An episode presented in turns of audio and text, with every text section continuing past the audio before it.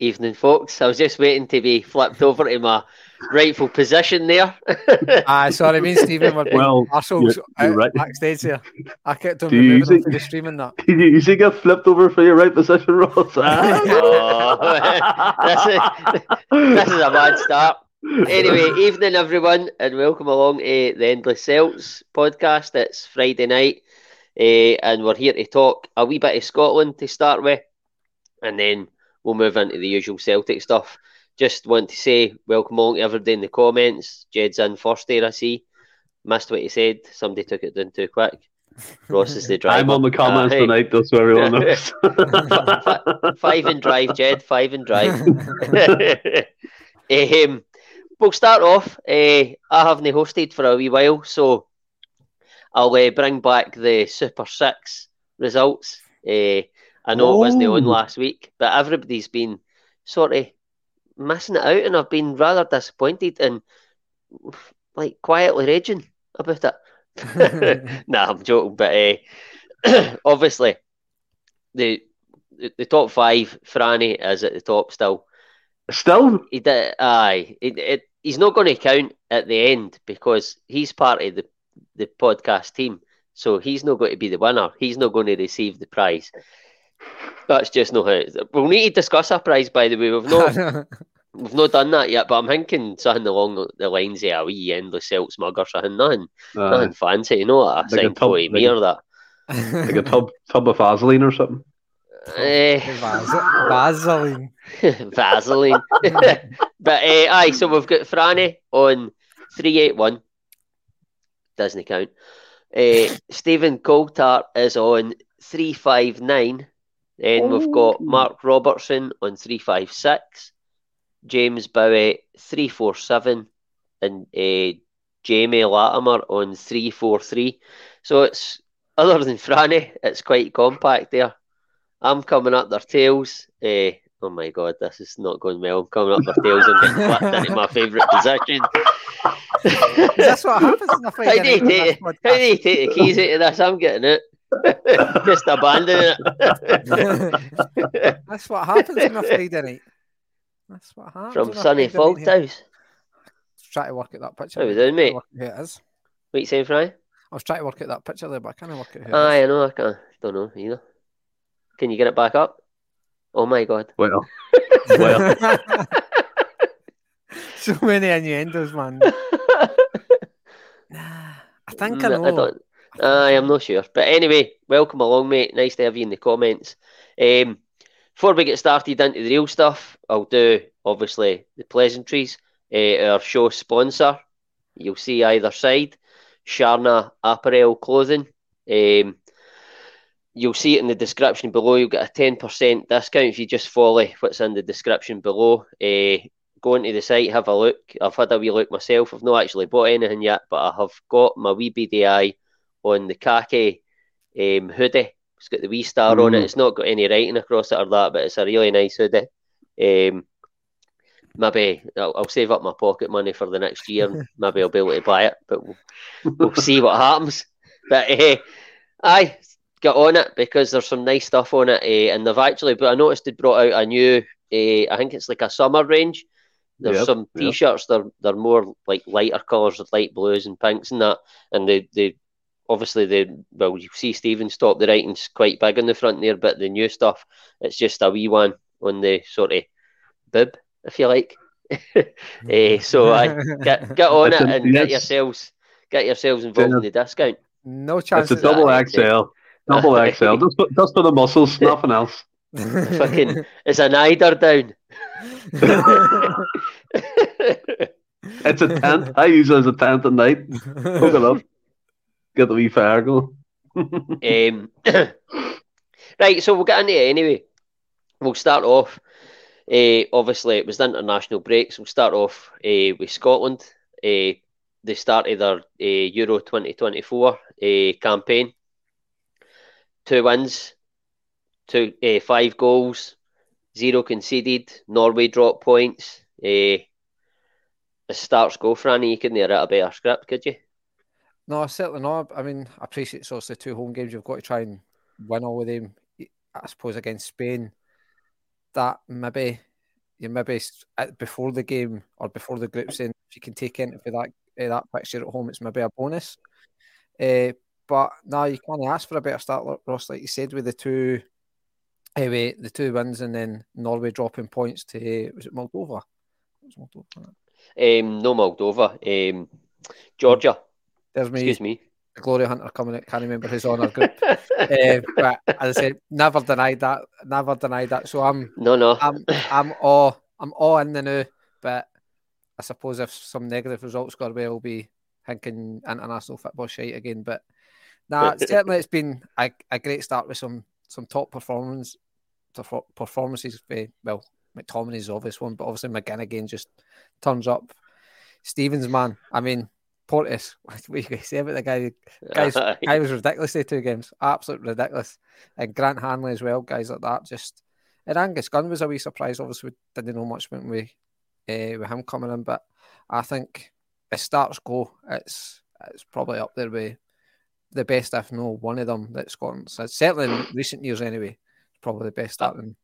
Well, as their their best, I think it's the first time they've won their opening game in I can't mind how many years, but it's right. it's a long, long time. Uh, but then to back that up and go and beat Spain, you, you like you said, you look at that game and you're thinking that, that that's not a free hit as such because you're at mm-hmm. home, you're looking to take a point. I, I say I, I think at best I was hoping for a point, and I really believe we could get that.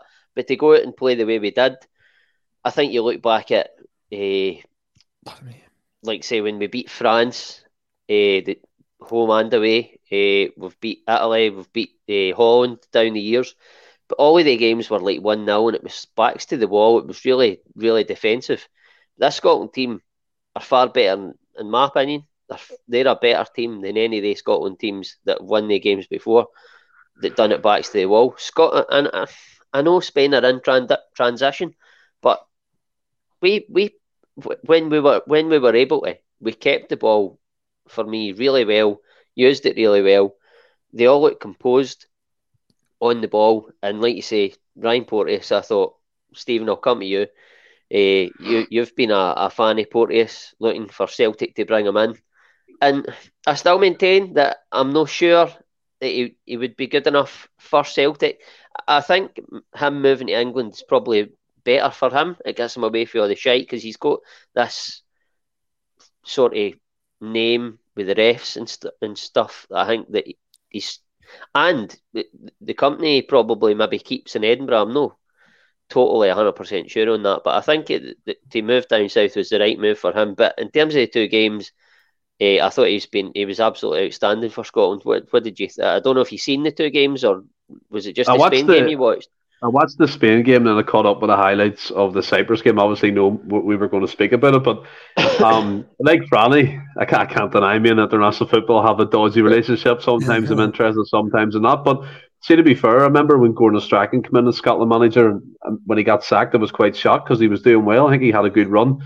And then when it, the one a bit of a lull, and then they got Steve Clarke in. Took him a while, obviously, implement his style. But one thing you do notice with the team, like you said, Ross, like it's a team for the Premier League players mixed in with the best players from Celtic, mixed in with Champions League winners as well. So it's not like you can go and be like, there's no quality here, or, or they're playing with bog standard SPFL players or whatever. I mean, you look at Porteous, for example, Prem, I mean, case in point, he was excellent against Spain. I thought he was just going to just lay it all out there on the pitch and go to sleep. He he was just an absolute menace. He he, he tortured their their um their strikers. Uh, Big Joselu who come on or did he go off? I he cried about everything. Aye. Aye. And then uh, Borja come on the, the second half. But Porteous for me, like I, I know I banged the drum for myself. Like some of it was a bit light-hearted as well, just to have a wee bit of a laugh at you guys. But I always saw it in my in my eyes that the quality he had with playing with Hibs. I mean, he played alongside uh, Hanlon. He was coming up, up, up, up and coming player, learning off him.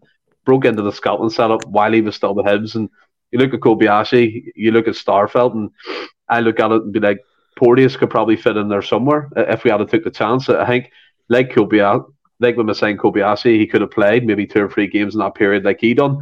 You know, you look at the differences between him and Welsh. So it's all about boosting that defence, and I definitely do think Porteous could do that. I mean, if, if you look at the team in general, the Scottish team, the goals against Cyprus, there was the second goal, I believe, Ryan Christie closed the ball down and ran for it like his life depended on it. It was going to go out.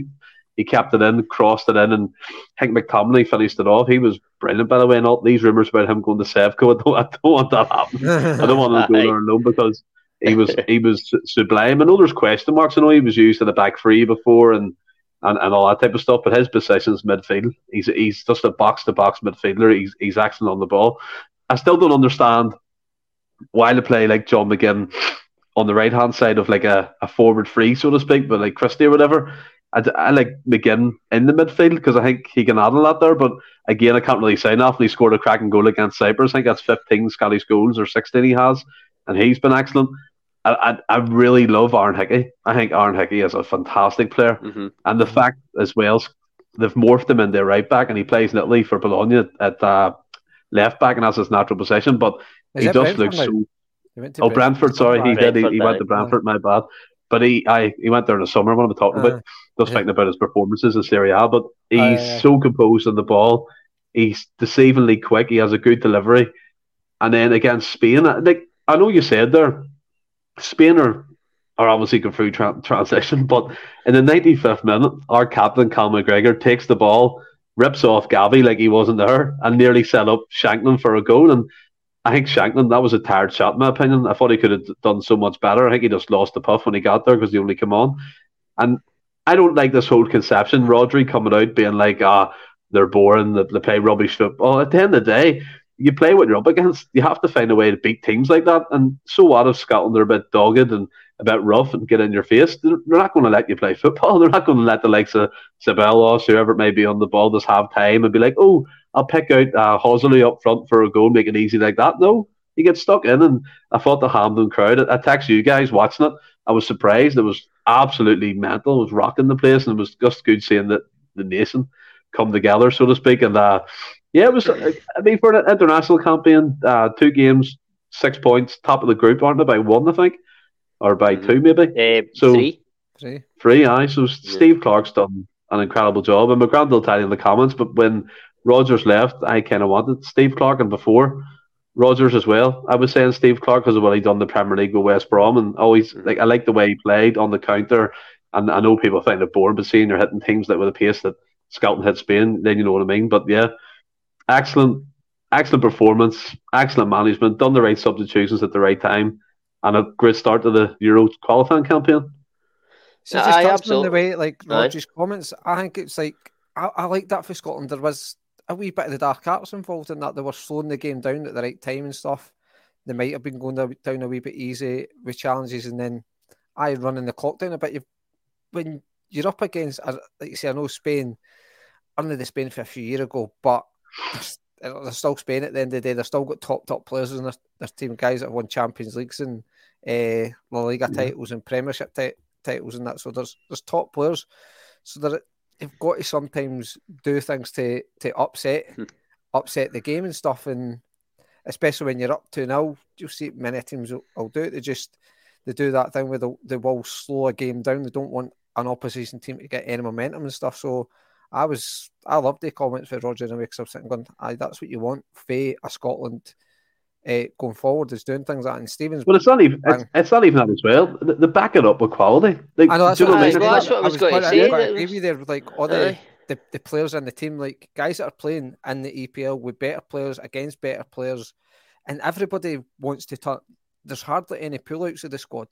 Everybody mm-hmm. seems to turn up, whether that be friendlies or the qualifiers. I know they didn't really play much friendlies now because this Nations League, but rarely do you hear anybody pulling out with me nig lunges and stuff. Everybody no. wants to turn up. Everybody wants to play. And if only, if only Callum McGregor had that ball and no Stuart Armstrong or the, the years ago in Wembley and didn't give the ball to Harry Kane.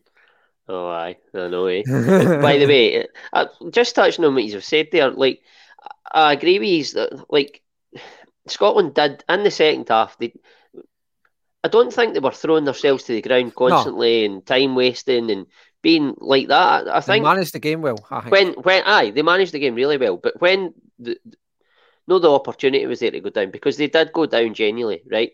They went down genuinely, but obviously when when they're down, you milk it a wee bit, you stay down a wee bit longer, you pull out your socks, all the rest of it. But at the same time, any time, like I said earlier, any time Scotland got the ball and they had the opportunity to go and try and play, there was no fear. They they done No. that. They went and played. They passed the ball because that's that's Well, look at We've- Mc- we've got at players like- goal for that. I know, had a great, great opportunity. to unbelievable. Unbelievable. That, that that's what you you- touch on as well. That run for Tierney was absolutely phenomenal. Ah, Like that was the Yeah. Tierney old, right? I'm, I'll, I'll come to you, Stephen, on Tierney. Um, for me, uh, like I said, that was the Tierney old. Um, obviously, we've not seen a great deal of it this season at Arsenal. Injury woes, stuff like that, and then obviously they brought in Zinchenko. It's been difficult for him to get into the team. I don't know. I, I, I think on his on his game, Tierney is one of the best left backs in world football.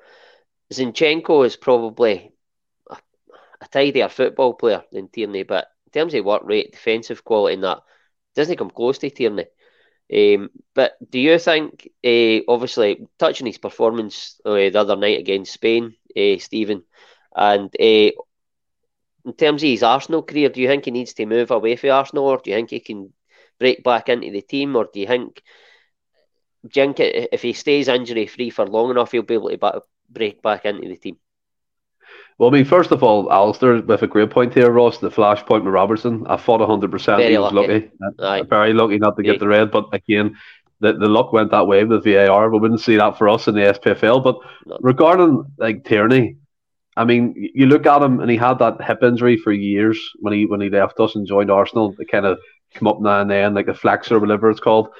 And I think Man City must be kicking themselves, to be honest. They give Arsenal Jesus and Zinchenko, and they're going to win the league basically with them in the team. Do you know what I mean? It's like it's it's Yeah. madness. It's, you know, it's madness of things like that happen. But I think for Tierney, I think his his time in Arsenal's done. Unless they make him into that third centre half again, like like, the, like Steve asked Clarke's managed to do with Robertson on the left back and and Tierney making them run some deep. Because from what you've seen of him against Spain, that run he took Carvajal to the dentist and back again. He does he stopped faded away, moved, and he he was gone from a, a four like a four time Champions League winner, La Liga winner, left him for dirt. And do you know that's that's the Kieran Tierney we loved watching for Celtic. And you, you look at all the, the made up dreams about him coming back to Celtic, and I can't see that. And I think I said it in, a, in another podcast, and I don't really believe that we have the financial capability, and also.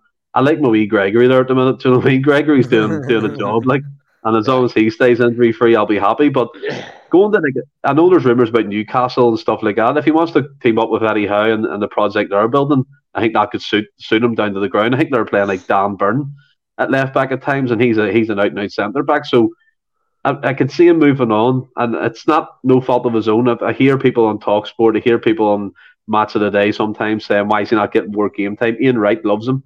and He's an Arsenal legend. He wants him to get more game time, and sometimes injuries play a part in your career not working out at the club. I mean, it did work out at the start. Let's be fair; he was he was fantastic, but it's took a hold of him, and maybe uh, it was the fact that we played him and over relied on him at points as well, catching up with him that young in his career. So that's probably played a big part in it.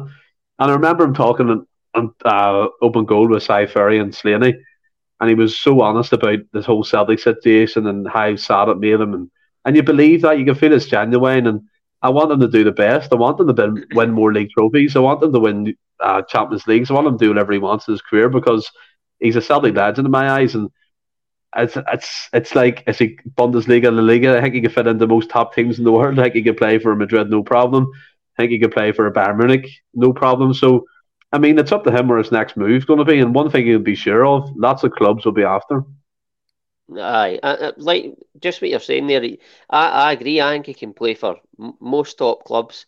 Um, but then you look at it and you're like, how can he not get into this Arsenal? He is back. Obviously, he's went off. He's not hundred percent fit, but he is back, sort of fit. But you look at it and we're, we're trying. We've talked about Zinchenko there. Even I think is it Tomiyasu? I think he plays out there. Uh, Probably. as- as well. He's right back. He plays right back. he's He's- filled in he's at he right back back? as well. Aye, but you've Yeah. seen him filling in, but I don't know if it's because Tierney has been injured at the time or if he's he's going with Tomiyasu over Tierney. Mhm. I'm not sure. Did Arteta sign Tierney or was it um, No, I think it was the Spanish boy. Emery? Emery. Uh, Emery. Is it Emery Emery's- signed him, yeah. aye? Aye. What's your kind of that's a- thoughts on? I think that's a good shout.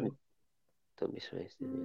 Uh, mm, I, I They think just he- put the I think he'll end up at Newcastle. To Aye. be honest with you, um, uh, obviously that's what you think as well, Franny. But just tell us what you think. Of, obviously, Tierney's Arsenal situation and his performance all night. Uh, it's like you said, like injuries this season certainly have they helped him and stuff, and obviously the form of Zinchenko. It's and I think maybe Zinchenko's a better footballer, I think, than than Tierney. And you see Arsenal want to play that sort of inverted fullback as well, and maybe Tierney's just maybe struggling to adapt to that. Maybe it'll take time and to sort of convert into that sort of inverted fullback. It seems that that's the way Arteta likes playing. You see, Zinchenko seems to pop up in the middle of the park a lot and stuff. So. Mhm. I think right now Sevch- uh, Zinchenko's better suited to that style. And we see it as well when you, you flip it to Celtic. It's like if a team's winning, you rarely change players. Arsenal are they're beating everybody in the now and stuff. So it's hard to then justify taking a player out, and especially a defender. It's the, it's one of the positions you really change. You usually stick with your back four and keep it as keep it as consistent as you can. But I think I would I would like to see him stay at Arsenal. I, I didn't want folk thinking it's not worked out for him, but sometimes these things happen. At, like Newcastle, I think would be a great move from. I understand the Man United ones, but they've all. I, I mean, he's a better, a lot better player than Luke Shaw. Aye. But uh, they also signed a young left back, a, a Dutch boy, which you might find Derek Ten Hag might favour the young Dutch guy. He's maybe just bedding him in a wee bit, and it, he might find it hard to get in uh, the Arsenal team. It's like you say, Ross Zinchenko was signed by Arteta and Tierney, wasn't he? So it's a guy that Zinchenko was clearly a player that, uh, regard like, it was clearly a player that Arteta wanted, even though Tierney had had a good couple of seasons before Arteta had came in, and uh, Mhm. Atletico Madrid probably would be a good fit. Um, so it's Aye. it's one of them. Sometimes you just the manager. It's not that the manager doesn't necessarily fancy. It's just he did. The manager didn't sign him, and it could be just something like that. It's just it wasn't. It's just Arteta styles. Aye, styles Yeah, as well. yeah. I, under, I, I I understand the Newcastle move. I think that would be a great move for him. Uh, I, I mean, I, I'm not a fan of Newcastle, as you No, well no, as no. you well know. But um, I mean, f- for them, to, if they got Tierney and they had Trippy and Tierney on either side, that's a that's a really good two, Aye. two really top top fullbacks. Um, but I I know what you're saying, obviously about the inverted fullback sort of playing that at Arsenal and Zinchenko. He probably does play that better. It was reported, I think it was the last time Scotland got together. I think Taylor was in the squad, and I think Tierney had been picking his brains on the Mhm. inverted fullback. So that sort of pays to that comment, Franny. Mm. Eh, and obviously, he's maybe try- he's maybe trying to he's maybe trying to like learn that, but Uh-huh. if he's not getting game time, hard. you've eh? seen it with you've seen it with Greg Taylor. He didn't know that position, but game time, constant game time, playing it all the time. He's got up to speed with it, and he's he's really nailing it down to the point where Kieran Tierney's picking his brains, Mhm. which is mental. But um, I Arsenal, I've not got like a setting team, but Arsenal's my preference. Yeah, an English team. I would love to see him staying there, but for a further his career, I think he'd probably be better moving away. Eh, and if that's Newcastle or whoever else, I think he could add to most teams. Not often I see a t-shirt I like, but that's off, you know. Cheers, mate. Eh, the new Celtic trainers. Terrible. Eh, I think the new Celtic trainers are absolutely fucking watching, man. Uh, it's just that, like, I put any football badge on any trainers, I Aye. think they're in bother, man. Aye, really bad. Really, Yeah. really, I really. think, you I like think as well. I think as well with Tierney and and them shoes, by the way, are, are shite. I agree with you on that. I mean, I, It's just as soon as you I put know- a football crest on a on a pair of Yeah. trainers, nah. I know it's another market employed by the geniuses at, at Adidas for Celtic, but they're, they'll they're probably sell terrible. it. They'll probably sell it. Aye, hundred percent, yeah. But in- in regards to Tierney, like Brown said there, Brown Warrior in the comments, maybe injuries might bring him back to Celtic. I still, I still don't see that either. Nah. I think I he'll would have want him back in to. a heartbeat. Oh, but- aye. Aye, of course, of course. Like, but you, you look, you look at his situation. What is he? Twenty six, isn't he? Approaching that age, or Is he? aye. Mhm. So I think he'll probably be looking for a top league game, whether that's the Premier League or the Aye. La Liga, Serie A. You, you never know, but he's an excellent player. Mhm. Aye, he's, I mean, he's coming into his prime. I, I expect if Tierney, I, I think he probably will come back to Celtic at some point. well, I, I if he comes back and he's like thirty, mm, you've maybe got a good couple of years at him. But if he's coming back at like thirty four, something like that, I'm I'm not wanting him to no. come back then because he he just ruined whatever legacy he had created uh. beforehand. But uh, fight, the last player I want to talk about is uh, Cal McGregor. Uh, he, two game. He play. He starts the two games right. For me, he wasn't like an absolute standout performer. He didn't get the goals like McTominay. He did. He wasn't as as obvious uh, like Porteous in the Spain game because we were probably doing a bit more defending. But there was uh, Steve McClaren. I was going to say Steve Clarke. um, he he changes the umbrella, team. okay, he changes the team. Uh, obviously, he's got he's more attacking. Uh, you you spoke earlier, Stephen, about McGinn getting played on that right hand side of the three, but in the Cyprus game, he played further forward because Armstrong was in the team. Then Christie comes into the team, and he drops back, and Christie goes into that role. It makes us more defensive against Spain. Um, but Cal McGregor, uh, there was a couple. Ryan Jack played in the first game. McTominay comes in the second game, but Cal McGregor's the mainstay. He's the mainstay mm-hmm. at Celtic, and he's the mainstay at Scotland. As I say, it was it was quietly effective, but um, he's he's just he's in that team. He's he's just a, a really fantastic player, and I think obviously Steve Clarke recognises that. Uh, what did you think his performance the other night, Franny? Uh, I've, or over the two games actually. Obviously, the, the the Cyprus game, I thought it was it was, it was really good, and on his fiftieth cap as well for Scotland, got the armband for it and things like that. And then, oh, was he captain that game? I didn't even realise. Uh, I think it was. I think obviously Robertson had said to him leading up to it that they would they would mm. give him the armband. Um, and then obviously I think he actually got man of the match in that game as well. So Ah, them, I've talked pish, he wasn't quiet, was he? um, the Spain game, I will give you, it was a wee bit quieter, but then it was a game, it was because I think, is that down to McTominay's two goals? You you remember the goals more than maybe more uh, mm-hmm. more the performance and things like that, which is it's just natural. I think for me with with McGregor, um, it's maybe it's just me. It's I feel I feel he goes under the radar in the sense that mm-hmm. you take these performances for granted. I think, and I don't mm-hmm. think he gets the credit he deserves, and I'm guilty of it because like he's probably an eight, an eight out of ten every week for Celtic minimum, minimum eight out of ten. But it's it could do something amazing. You're like, this is Callum McGregor. It's what he does. It's like that, like as as it sounds, that run in the last minute is uh, it just as a wee drop us we we change the pace to get away from uh, Gavi, then he plays. He's still got the the whereabouts to play that pass, and it's like to still have that. Like he must be mentally drained as well. Like it's 180 minutes he's played in the space of four or five days and stuff.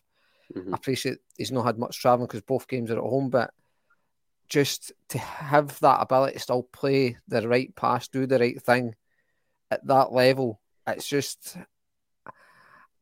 I, I, I didn't credit the guy enough to be honest. It's just the guy just, and I think not every Celtic fan, but I think a lot of us take the guy for granted. Aye, I, I think you've hit the nail on the head there. That's sort of what I was. I was going to come to Stephen with that. Wasn't expecting you to be as insightful, Franny, but there you go. he's, he's, he's won. That's it. Nah, you, you, you've got the nail on head. I, I, had to, I had to up my game getting on on a Friday. Eh? I kind of to live up to for boys. nah, but um, you're you're bang on. Like he, he doesn't get the credit. He doesn't get the credit he, he deserves because he just brings it every single game. But Stephen, just I, know you didn't see the Cyprus game, so you can just talk about how he played in the Spain game and just him, like his season so far. Obviously Hatate and uh, Mooy are getting the plaudits, but Cal McGregor he just goes quietly and does the business all the time. Um, Lanky came in with a, a, great comment, if I can find it. Uh, Cal Mac is quiet for Scotland, but he puts in a shift. It's weird how he goes back and still control the game, just like what Xavi and Iniesta done for Barca. I think that the, the myth going around by certain Scully supporters of a certain club is that Cal McGregor didn't perform well. I mean, I remember watching the Spain game. There was at least three different times where he intercepted the ball in the box when they've put a cross in, and he's passed it away under pressure and basically created a counter attack for Scotland. I think you, you look at McGregor and you've got McTominay, you've got McGinn. They're the ones who are always going to stand out no matter what. They're the ones attacking more or less all the time.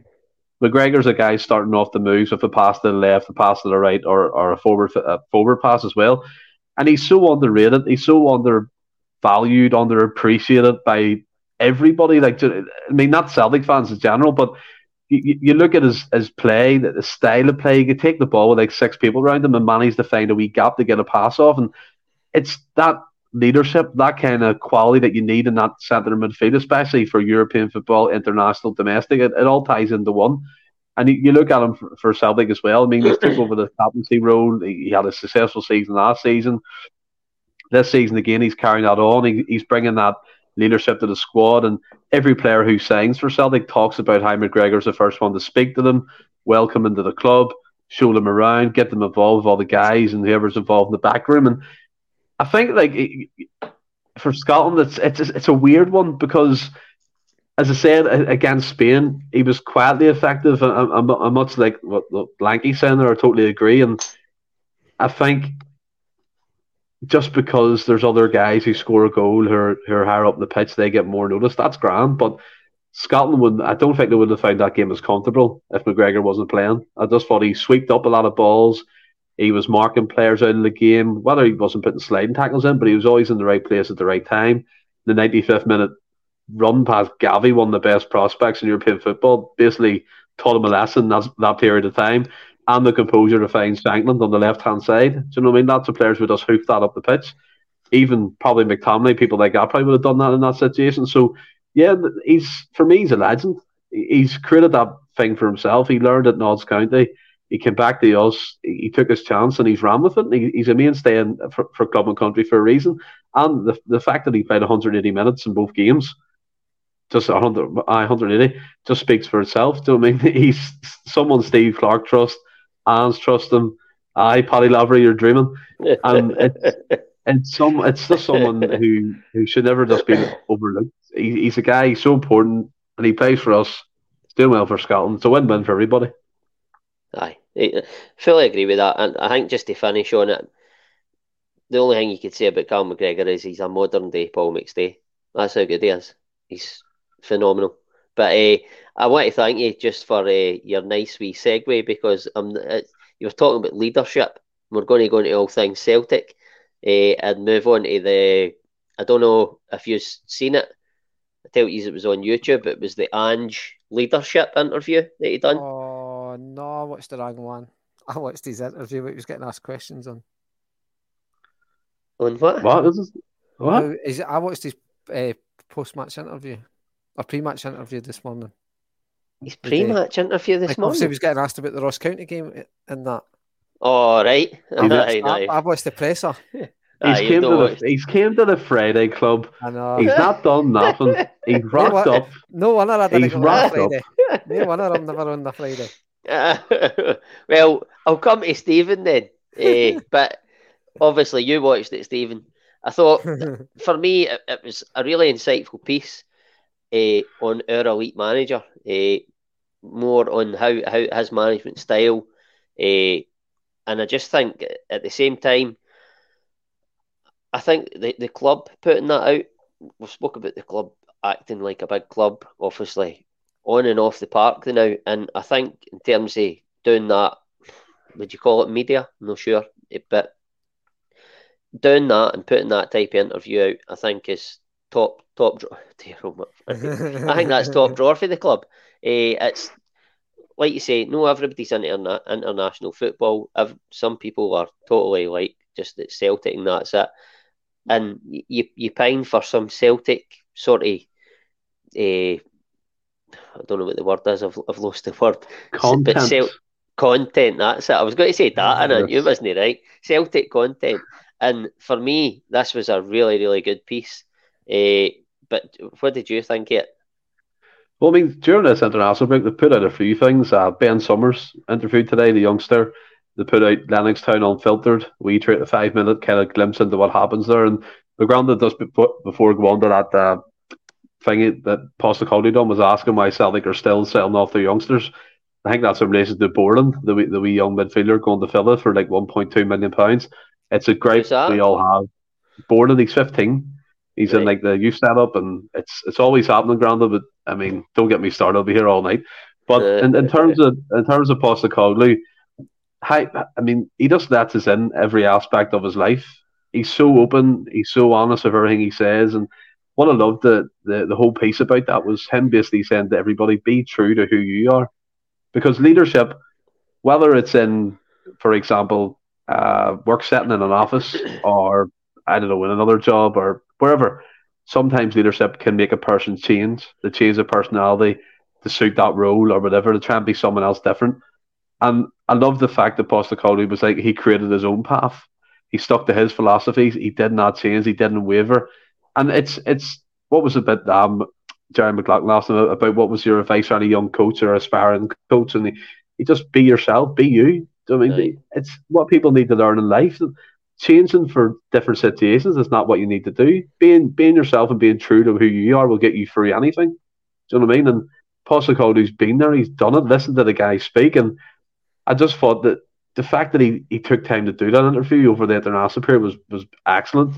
It's learning the learning more, more about him, how his brain ticks, and what he does for Celtic on a daily basis. And Harry Kewell did an interview with Graham Hunter and his Aye. podcast. And I'm going to watch that and, over the weekend. Yeah, I've only I've only seen snippets of it, but again, it was it was excellent. The stuff he was saying, the bits, the audio bits I was hearing, and just to just to have a coaching staff that are front and facing and tell tell people and talk to people about their experiences is fantastic. And there's so much to take away from it. And it's years, it's 25 years plus in a in a coaching environment, elite professional clubs, and he's just being open and honest about what he done. I just thought it was a great piece and a great bit of content by Celtic Football Club for once. It was brilliant.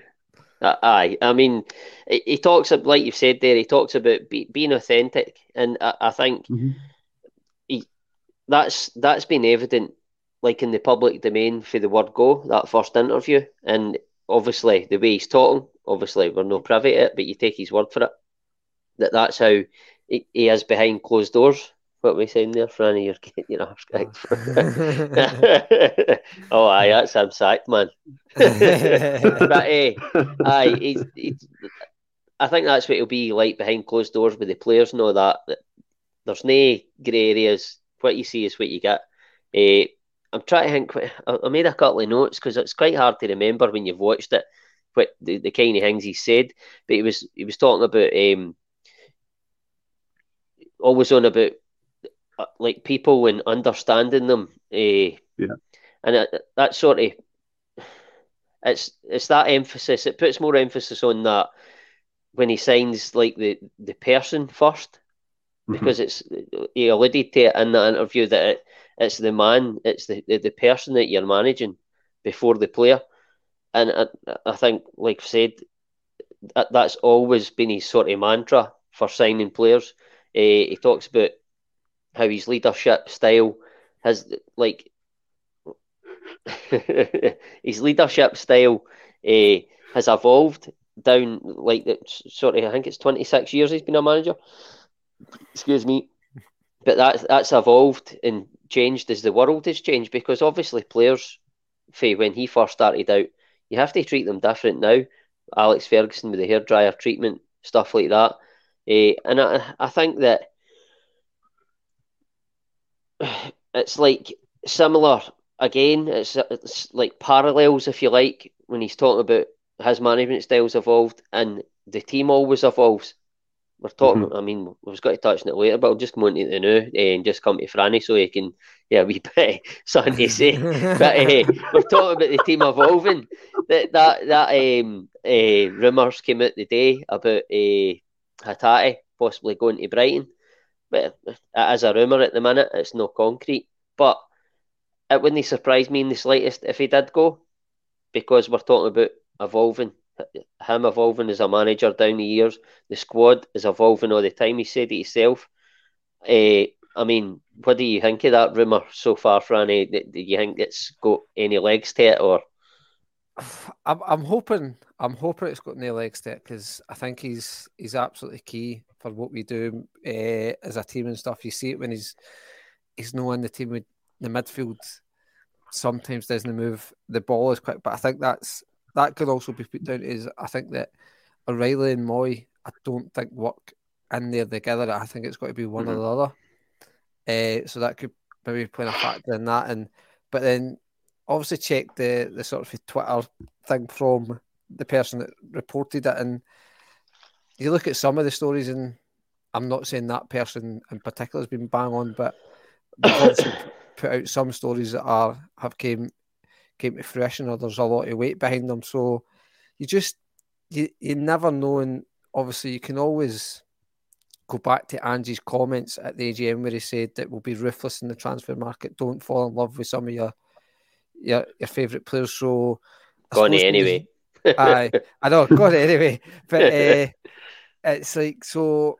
I suppose when these rumours come out, you can always go, well, he warned us, but you could chuck that at any rumour, I suppose, when he says, don't fall in love with your, our favourite uh, star players because we, we, we, will be selling players. Players will maybe only be here for it for like a couple of years, then they'll be they'll be moved on and stuff. It's how how Bessie thinks it can evolve and stuff. So I hope I hope there's nothing of the rumours, but I suppose time will tell. Like Brighton, yeah, they're no as big a club as Celtic, nowhere near it. But the anybody that pays attention to the EPL, they're a good enough, they're a good club. They seem a well run club.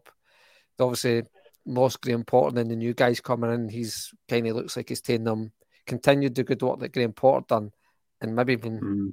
turn them on a wee bit. So mm. they're and they're almost like a bit like Southampton about five six years ago, where they just they bring in guys they they circulate players pretty frequently. Usually sell their, their better players, but always just seem to have a plan to bring somebody in, and it doesn't really affect them too much. I it might. Uh, I might catch up with them like I think it's caught up with Southampton. They've just sold, one too many of it bringing it in. But right now, I'm not wishing Hatate away, certainly not. But there's what a lot worse clubs that could go to than Brighton. I think. I think they play. I think they play a good, good style of foot, football for them as well. Uh, well, I would have to agree with that. The one thing I would say is obviously Brighton are no as big a club as Celtic, mm-hmm. Um, mm-hmm. which is evident. We all know that. Aye. But they're they're flying high now in the Premier League. But I think Brighton are one of these teams I might be wrong, but I look at teams like, try and get an example, maybe a Bournemouth, something like that, where under um, Eddie Howe, they had that sort of season where they were up the, the higher echelons of the Premier League, if you like. They had an amazing season. Echelons. I love that a, word. I say it every day. I don't know why. but uh, they had a really good season. I think maybe Brighton can keep it up but they, they seem to me that they could possibly be that club like a Brighton. M- maybe that's a bad example. Maybe a better example is Stoke. And I know they're playing a far better uh, type of football than Stoke, but Stoke cemented themselves in the Premier League for a long while, and then all of a sudden they just drop. I think that could happen to Brighton, and I'm not saying that'll happen if Hatate goes and uh, if he does go there and then in the period of time he's there that that would happen. But it is a danger because all the time Brighton are selling their, their better players. They've, they've sold um, what's his name again? Trossard, Trossard, Ben, ben White. White. okay. Obviously, Caicedo's going to go in the summer. So it's hard to keep mm. selling the guys and bringing in enough quality to keep yourself at that level in the English Premier League. And that's my worry with Celtic as well, Stephen. I don't know what you think. I, I like how Ange is up front and honest, and he says, like say, the, the team will be evolving all the time. Don't fall in love with the players. But my worry is, okay, that's fine.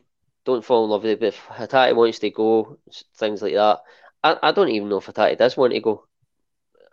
It's difficult to say. But if we keep selling these, if you like, better players or, or top players, Giakoumakis, Hatate, uh, Juranovic, okay, it's worked so far. We've brought guys in and we've still kicked on. But could that eventually catch up with you if you keep selling these guys and trying to replace them? Because you're not always going to get that two or three million pound player that's going to come in and be that Hatate, be that Giakoumakis, What do you think? Yeah. I mean, it is a concern, and the, the whole the, the member said that the chat today, Big Willie's on it like a rash. He doesn't believe in rumors and stuff. But I think it was the, I always share what I see and with you guys for a talking point and things like that. And Hatate to me doesn't again. None of the players looked like they really wanted out the door. Let's be fair. Maybe maybe at a push, Juranovic we all knew was looking to move away. But it, it what annoys me is the transfer fees getting batted around like eight to ten million pounds for Hatate, like and Caicedo was leaving Brighton for seventy odd million. You tell me there's a big difference in them two players? I don't really think so. But um, Lanky came in with a, a great point. Mitoma, the the other Japanese player, he's on fire. It's one of Hatate's good friends. So if they start talking and getting ideas, they never what happening. I think in the summer we're going to lose a few, and I, I, will put my cards on the table now. I think it'll be Hatate, Abada, and possibly one more will be leaving Celtic. And I don't think Postecoglou would have said that at the AGM, AGM for no reason. The the, the aggressive oh. transfer model is something Celtic are looking into, and they're doing it. They're doing it quite well at the minute. They've added to the recruitment team again. Former Southampton scout, he actually took Van Dijk, Van Dijk away from us and things like that. Um, in terms of replacing guys like Hatate and Abada, yeah, because again, you're going to hit at a point where you're signing four or five duds it's going to happen. There's going to be a time when we get a couple of crap players through the door and we're wondering who picked this guy up, what's going on. Hatate for me, well, hi, Hatate, Hatate for me is like he's the best of the bunch. He's an incredible player. He can do everything you ask him. He can control it. He can score. He can defend. He can beat players. He can run. He can do anything. He's he's a cracking player, and I think his his stock's only going to rise. And the inflated transfer fees are just mind-boggling. Do you know I mean? Eight to ten million, and oh, it's, it's mad. And I know Celtic are going to spend about two to three million pound to replace him. And I, I think like, are we going to get Tate quality all the time? No.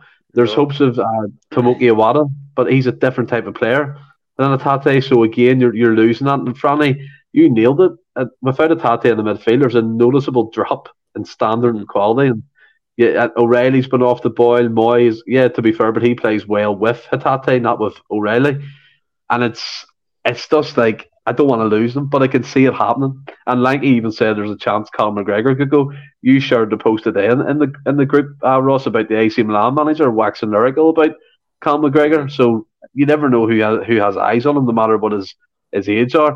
I just want to I just want to look at the comments here, bring them into play a wee bit. Um, Tim Alloy, agree with Ross. Meg, Ross here, keep the side together for a f- few years or forget progress in Europe. That's a great point. Patrick McLaughlin, Brighton have been superb this season. If they can attract McAllister, they could they could attract most players. But to be fair, Patrick McAllister joined Brighton when they weren't really jumping. It was like that season ago, and weren't high flying or anything. Obviously, he's riding the crest of a wave, winning the World Cup.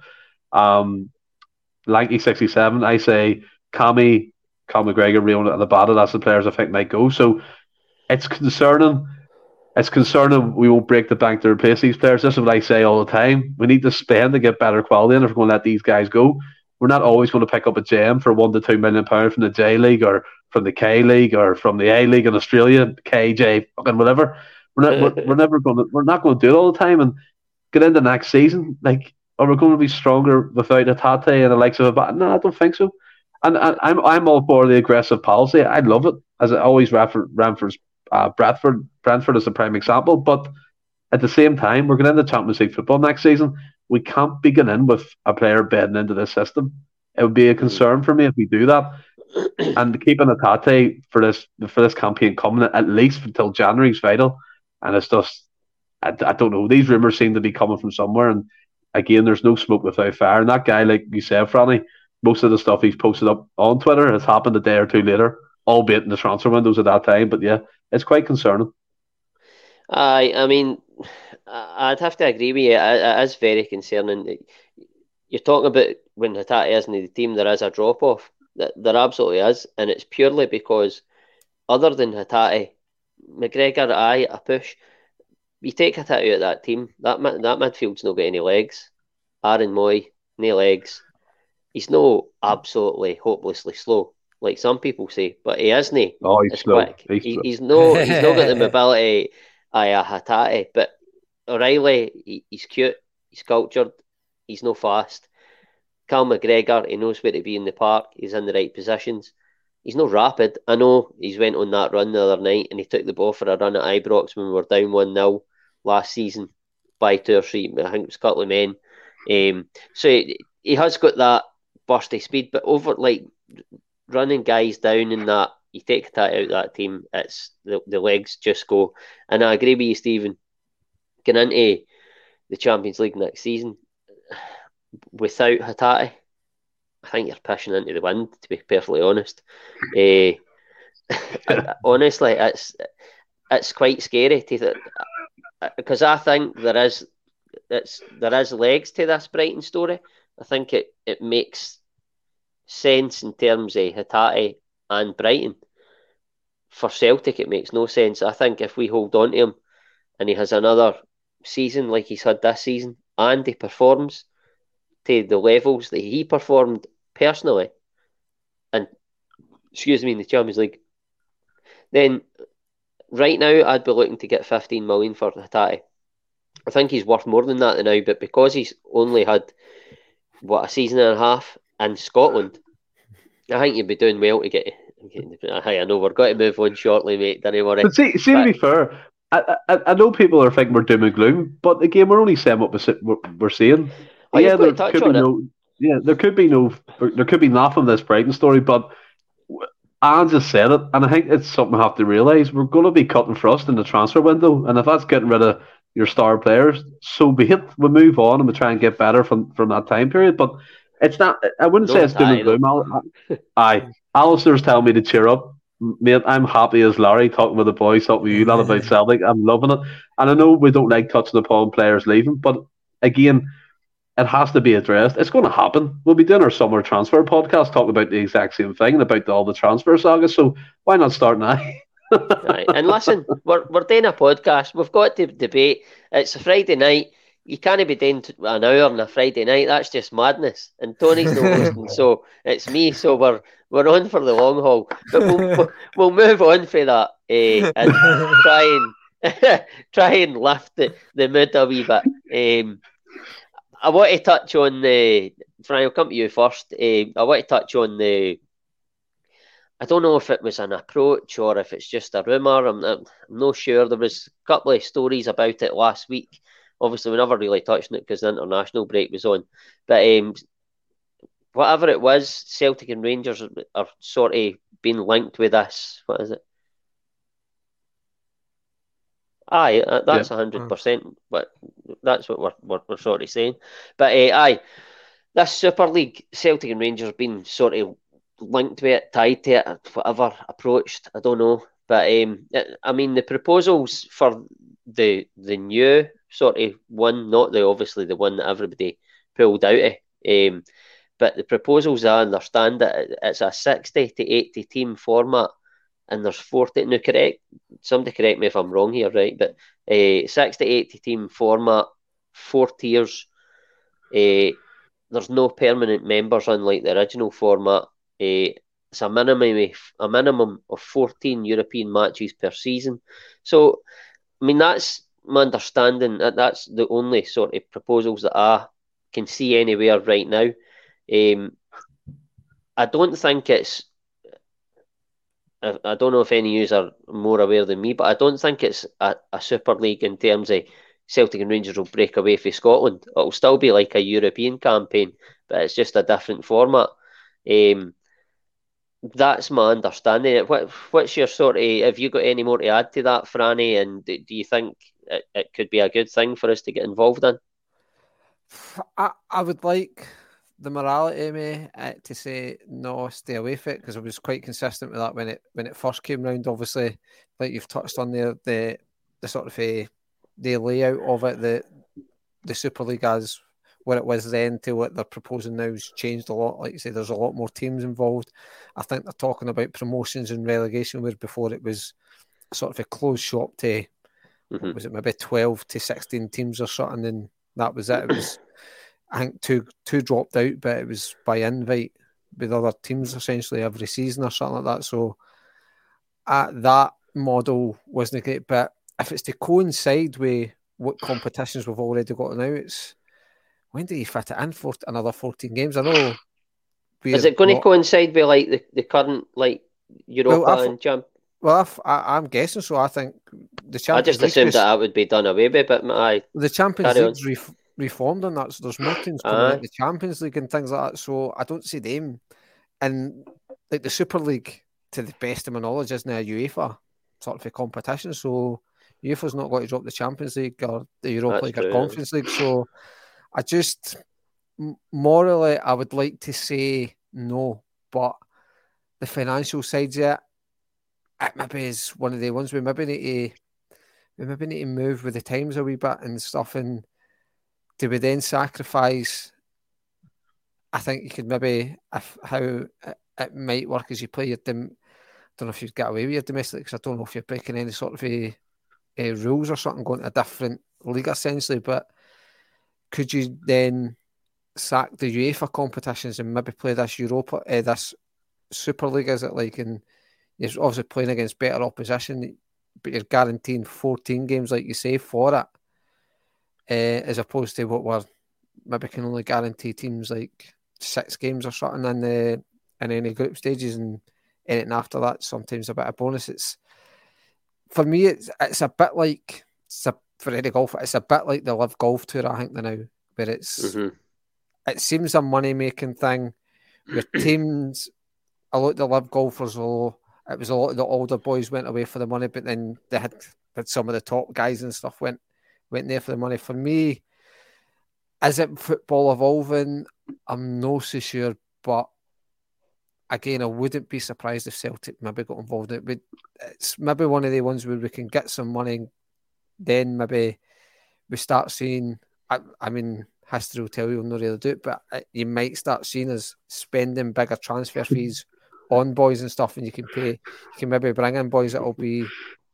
What you're laughing at? I'm trying to look at comments here to see if there's bigger transfer fees. I know, I know, but I'm, I'm just trying to give them the benefit of the doubt here. Maybe we will start spending yeah. bigger fees and bigger contracts for folk and stuff, but I, I kind of I say I kind of hope it doesn't kick off, but then the Champions League's sort of a, the Super League without it, without the title really is.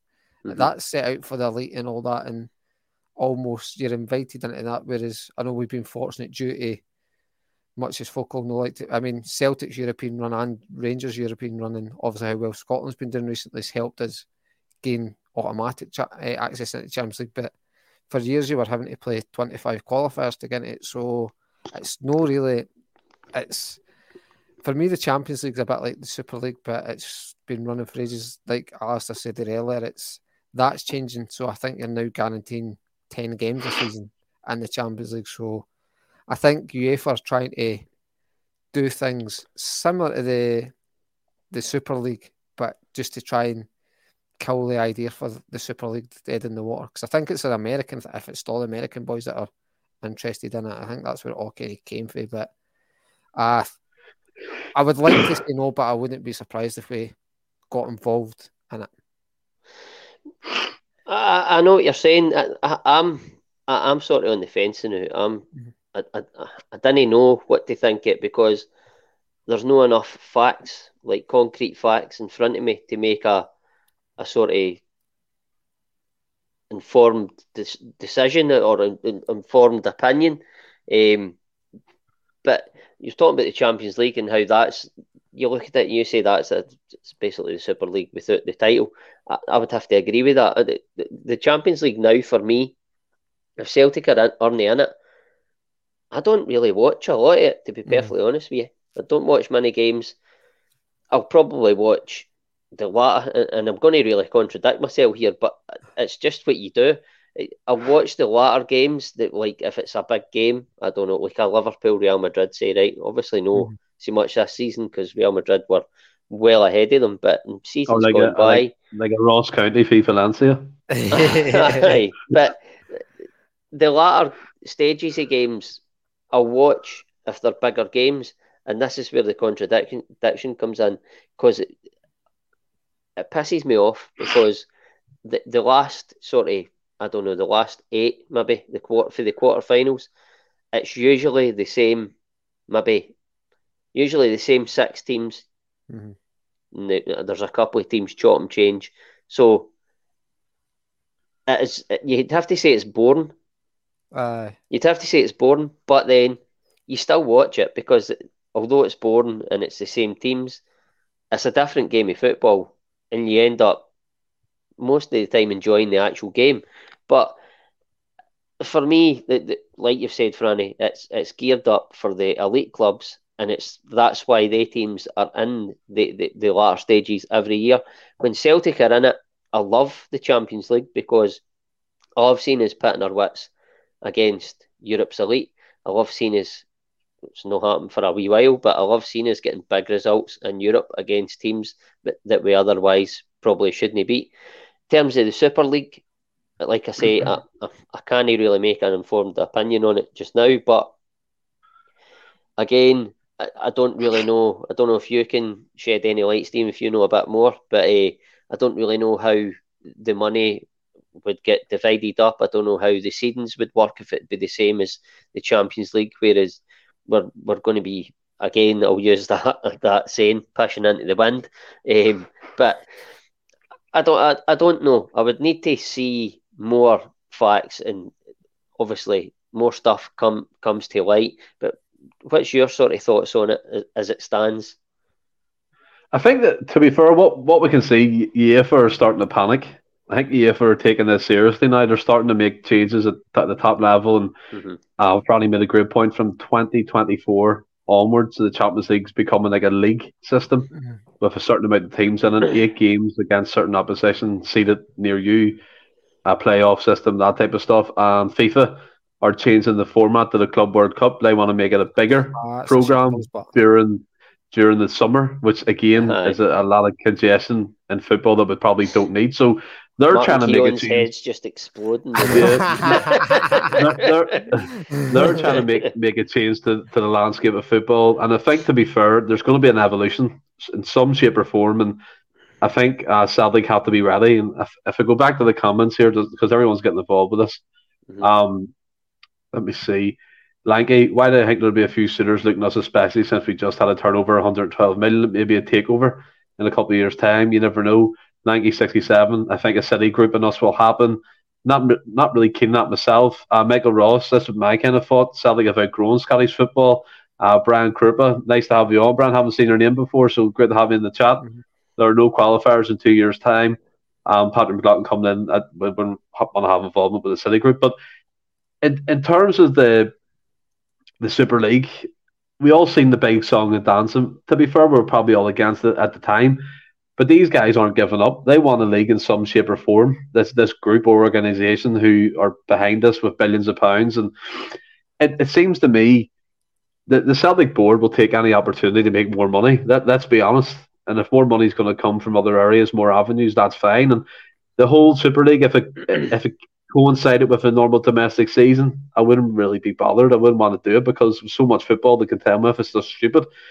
If it was like a competition, a league type system, I mean, Michael Ross again, clubs like Celtic, Benfica, Ajax need a bigger platform. If it involved the likes of them, mer- a merger of European leagues out with the big five, I'd be I'd be all for it, like hundred percent. We have to get our thinking caps on. We we talk about pissing in the wind, Ross, losing one player in the Champions League. It shouldn't be like that for a club like Celtic. We're we're a big club. We're we're big in world football. The fan base is huge. There's plenty of opportunities for us to explore. Korean television is going to cover every game from now on because O signed, so there's more money coming into the books. The tour of uh, Japan, the tour of Asia coming up. There's more money coming into the, the Celtic Football Club. And I love, he's all know I love Scottish football. I make no mistake saying it. I, I, I don't care. I, I, love watching uh, highlights of the games and stuff. But at the end of the day, we need to explore other opportunities. Super League, is it selling their soul? I don't really know. Do you know I mean? I think we all know what Celtic means. All the true supporters know who we are, where we've came from, what we've done, how we were made, how we. Do you know I mean? The, the journey we took as a club, Lisbon '67 all them types of uh, players will never be forgotten. So the whole history thing, people forget, they won't forget. Well, no, I think that's just because they have a show. They've got uh, yeah. sort of moral compass in that. No, one hundred percent. But it's if you if you turns around to me or you or whatever, and you goes like, see next season, guaranteed 100 million pound to spend in the transfer window. But the only caveat is you have to move leagues to a bigger one. Hello? do, you, do you know what I mean? You, you be on Bye, that. Bye, Dingwall. It's, it's no, it's no harm in saying it. We always want it. We always talk about every season. Every season, we need to do better in European football. We need to make a better case. We need to play better against Shakhtar Donetsk. We need to beat Benfica. We need to beat AZ Alkmaar. The only way we can do that on a regular basis without having a, a cracking result or one of them nights in Europe is if we play quality opposition week in, week out. You can't go from playing Barcelona at Nou Camp to Dingwall in the Highlands. That doesn't compute. The players are coming from a major high to playing against a major low. And that's no disrespect. It's not. It's just the logistics of football has changed. Scottish football isn't what it was in the 70s. It's never going to be like it again. Dundee United are never going to get to another final. Aberdeen's never going to win another Cup Winners' Cup. Rangers died within that period, so they're never winning anything again. So it's like, I look at this, and again, I'm not saying sell our souls, but have a bit, bit of perspective, have a bit of light, open your eyes to something different. I love the idea that um, the Scandinavian clubs are doing. Kind of, they're going to test out the Belgian league, and I think what was it, Norwegian league are merging. It's one of them two leagues. They're going to try and merge and see if that works out. And if there's a change of ownership, if Saudis come in, I don't know. Is that is that a bad thing? Do you know I mean I look at the Saudi Saudi run clubs and I don't really see that they're ever getting any trouble. Touchwood. I, I know that the contentious issues with the state. I 100% agree with everything people say about the state. I don't agree with what they do, their politics and things like that. If a Dubai owner come in, so you, you can't tell me that a Manchester United fan is going to less support their club if they get took over by Jim Ratcliffe or a Saudi Saudi Arabian consortium. No, they're going to support their club till they win another league or win another European trophy. It will still feel the same. It's more money. Like I bang on about it every podcast. We need to spend more. We need to be better. We need to get better, and get more money into the bank. What is the problem? And uh, yes, as I said, Saudi. But I ask all the questions. hundred percent human ethics and all. I'm hundred percent for it. Everyone should live, let live, be happy, be whoever you want to be. But if someone came into the club tomorrow and said, "Look, we're coming from overseas for, from River here, Dermot. There's a hundred million to fuck off. We'll take over the club." And move us on. Are you going to say that's a bad thing? Well, I'm not going to say it's a bad thing, but I've said it in a previous podcast. If Celtic go into some sort of like if they moved to England or they went into a Super League and it was going to benefit them long term, but they had to work to get to that to get the benefits. And uh, on the patch, they had to play football, obviously, and win games to then get the, like more money uh, and grow that way. I'm all for that, and it's it's got to be for me. It's got to be fair uh, because we've moaned about things not being fair for a long while. But in terms of somebody coming in and Celtic just getting a cash injection, I'm not really. I'm not saying if it happened, I, I would I would get on that train and run with it. But at the same time, there would be that. You'd be driving it. I know, but there'd be, there'd be that seed at the back of my head going, "We've no actually worked for this. We've, we don't." Well, I'm going to. I'm totally arguing myself here because I'm like, well, we've no actually worked for this, but we have because we've endured the last. I don't know 20 He's years. on that train, Stephen. He's on that I know, train. I'm on it, mate. Where's We've endured the last 20 years of getting shot on for England. And like Sky Sports have ruined Scottish football. They've took all the money out of our game. Like, was he pumped it into England? Then Europe, we're getting left behind there as well. And people will say, you've said it yourself, Stephen, like we need to get we need to do better in Europe and all the rest of it. But it's difficult to do it. It's difficult to keep up because the gap's getting bigger and bigger all the time because of the financial restraints on us and the financial gains for the bigger teams. I really don't know. Can I just make a don't know. point? Tim Alloy come in there, Ross. I, I didn't mean to cut It's you off. Tim. Alloy, by the way. Tim, Aye, Tim Tim- Alloy, whatever. Tim Alloy, Paul Paul Tim Duet, and all in the Alloy. comments were getting involved there. Tim He Carville. said he, he said he, he would like to see a better investment in the SPFL, I- I'd be all for Aye, that, we'd buddy. If that agree with happened, Hundred percent. If, if, some, if someone came in with the bright idea of revamping that league, I would love to see an 18 team league. I don't understand why it can't happen. We've got the facilities to do it, we've got the clubs in there to do it. But again, I'm Paul, I'm Dickinson. To me, a Saudi investment is bad. Stephen, go down that route just destroys the game. This is meant to be a sport for working class. 100%. Mate, I'm, I'm on board with this. It's It's miles a 100%. sport for working class now. For me, Yeah, it's a business. We are Celtic are a business. They, they have to make money to survive. And I, I, I look saying saying Saudi Arabia, right, might be a bad example, but I still stick by my principle. If someone come in and if someone come in and went, lads, I tell you what, I give you this big transfer budget. I'll take you away from this league. We'll be secure. We'll be we'll be going. We'll be flying. You you have to take a risk sometimes. You, you have to be like, let's run with the punches, roll with the punches to get success. And I think sometimes as fans, to be fair, we're scared to make that jump because we're used to what we have at the minute. That's grand. I love winning. Fucking win all day, win all the championships you've won. I love it because the success we've had over the last uh, many, however many seasons has been amazing. But can you imagine the opportunities, the turnover, which we're going to speak about, Ross? What what that would be if we left? What what that be would be from TV money? What that would be from away fans coming in? What that would be from merchandise sales? What that would be from players going out with proper transfer fees that we should be getting? It would be astronomical, and not all of it has to come from some consortium. We could self-generate millions of pounds if we were allowed to, which we have done, but we're not going to spend the majority of it. So I like to see a bit of risk. I want to see something different, and I want to see Celtic succeed. And I don't think there's nothing wrong with that. No, I, I don't think there is either. And I don't know. I think I think for Celtic to fulfil their potential, they do have to leave Scotland. And I think they deserve to fulfil their potential. But at the same time, if you're a Hearts supporter or a Hib supporter, listening to me talking like that, you're like, shut up, you dick. You know what I mean? Because But they, they we depend on us. Oh, of course they do, but I, I, I don't know. It's you could talk about this for for ages, but Put until Ross, I put, know, Ross, put it like this, right? Have you ever heard this before, right? Well, look at the leagues. Bundesliga, La Liga, Serie A, EPL, Polish League, Norwegian League, Dutch League, wherever it may be in Europe. Is there any other club that keeps 11 other clubs alive? No. Don't know. We don't know. keep the majority of our league alive and kicking. Celtic Football Club, with the away support, week in, week out to these small clubs, we keep them You alive. have to say Rangers do that as well.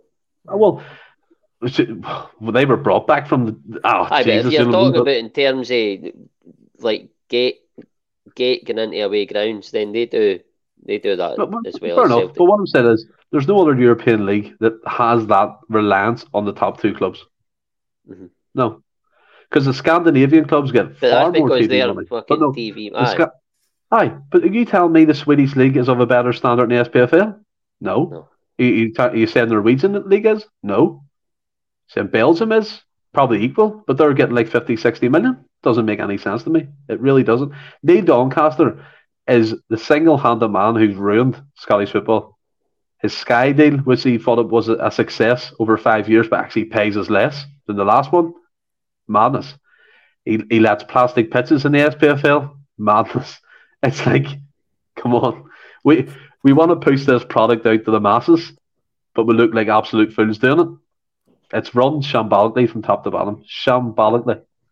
The thing is Didn't with the Sky disagree with but that. much like I didn't disagree with the Sky deal. What you're saying, Stephen, but who else was at the table? BT Sports didn't offer what Sky offered. Nobody else. I would the have rather take BT Sports because for one, they give a, a better Ah, no, and a better view of Scottish football. The coverage of BT Sports better, but you would if in I don't know what BT Sport were offering, but say Sky are like, oh, we give 25 million a season, BT Sport say 15, and they take the 15, they're got to get to be like, what you doing? You've taken less money for the league, even though it's better coverage, but nobody else was competing with Sky. But Franny, you- you're getting 20, 29 million over five seasons spread across Nah, no, spread no, across it's- twelve member clubs. It's not right. It's not right. that just shows you there was nobody competing with them. No, I, agree. I not gonna hundred pay percent over- agree. Competing with you, you're not going to pay over us for it. You, you have to remember, we ditched BT Sports for the first calling that Sky gave us. Do you know what I mean? So BT might be a bit wrangled with Scottish football. They still do the, the football extra show with McCoist and, mm-hmm. and Darrell Currie and uh, Chris Sutton, which is a great watch, by the way. Um, Brian Warrior comes in. I believe if Celtic became a fan controlled entity, as they have in Germany, 50 plus one, we can make a much better go of it Europe while maintaining a grip domestically. I'm up to any suggestion. I really am. And if that really works, that works. So, that model, really. What is that model then? Because I don't know it. So it's like fans own most of the club, like 51%. Yeah, but they have a backer they have a backer. But I, as I say, yeah, I don't right. know how much financially the fans need to be involved or whatever. But obviously have a say in the club and how they move forward. Right. Aye, so it's it's sort of like part fan owned. Uh, well, it's essentially, I think it's mainly fan owned because over they own most of it, essentially. Most right. of the club. I think something most of the say. Yeah, I, th- I, th- I, think that's why Leipzig's hate it in Germany because they haven't done that model, and I think every other club hates them. That's why they get the, the mm. bad press. But one of the right. things Celtic could even look at doing as well, Celtic TV, cut out of the, the TV days and make the, the Celtic TV subscription for everybody who can watch it every all these different times instead of fucking replays at ten o'clock at night. Have the live games, fifteen pound a month, whatever it is, rolling it. Aye. Mm-hmm. I agree with that. uh, right, listen, well, we could go on forever about that, but we'll move on to what you'd spoke about earlier there, Stephen. Our projected revenue, 112 million. Um, obviously, there's been a lot of variables that's brought us to this possible point. Um, if when we win the league, I think it's it's looking pretty ominous. Uh, we could match or better that revenue next season. I, I'm I'm only going with what I've read, by the way, but because I'm no, as you know, I am no numbers expert. I oh, am yeah, a yeah, you are. Yes, you are. but uh, we, we we could better. Uh, what's that? The taxman said that day. I hate you. That's enough. um, but we could we could probably uh, match or better that uh, revenue next season. Obviously, we if we win the league, which is looking obvious, uh, ominous, um, we'll go straight into the Champions League again. I think there's extra games. Is it next season or the year after? I think there, I think next season there's. I think there's an extra. Is it no, next season? No. I think no. it's maybe. I think there's maybe more teams. You might be right in that. There might I think more... there's an extra game. I think there's more teams in it, and you play one more game. It's from 2024. The the revamp Champions it? League is. Uh, is it? Okay, we're talking piss, Ross. Right, but anyway. It may actually be next season because uh, obviously, with, with whatever we we, we tap them into the Japanese and Australian market. I, I just think that they they sort of things have brought us to this point but obviously, that's projected. It isn't definitely happened yet. But if we do our business on the park, it, it, it most likely will happen. Uh, what what do you think of that, Stephen? The revenue projected I mean, revenue the, anyway. I seen the the report by that, that independent like uh, consultant agency uh, people, and they even said that the shares of Celtic are greatly undervalued, and the fact that they recommend that members get involved with, with shares and stuff because it could be going up in price. And that, can, that comes back to what Lanky says. Is this an opportunity to maybe take a an, an ownership or a bid for the club? We all know what Desmond's like. He hasn't really put his own hand in his pocket for years and years to kind of go off profits and stuff like that.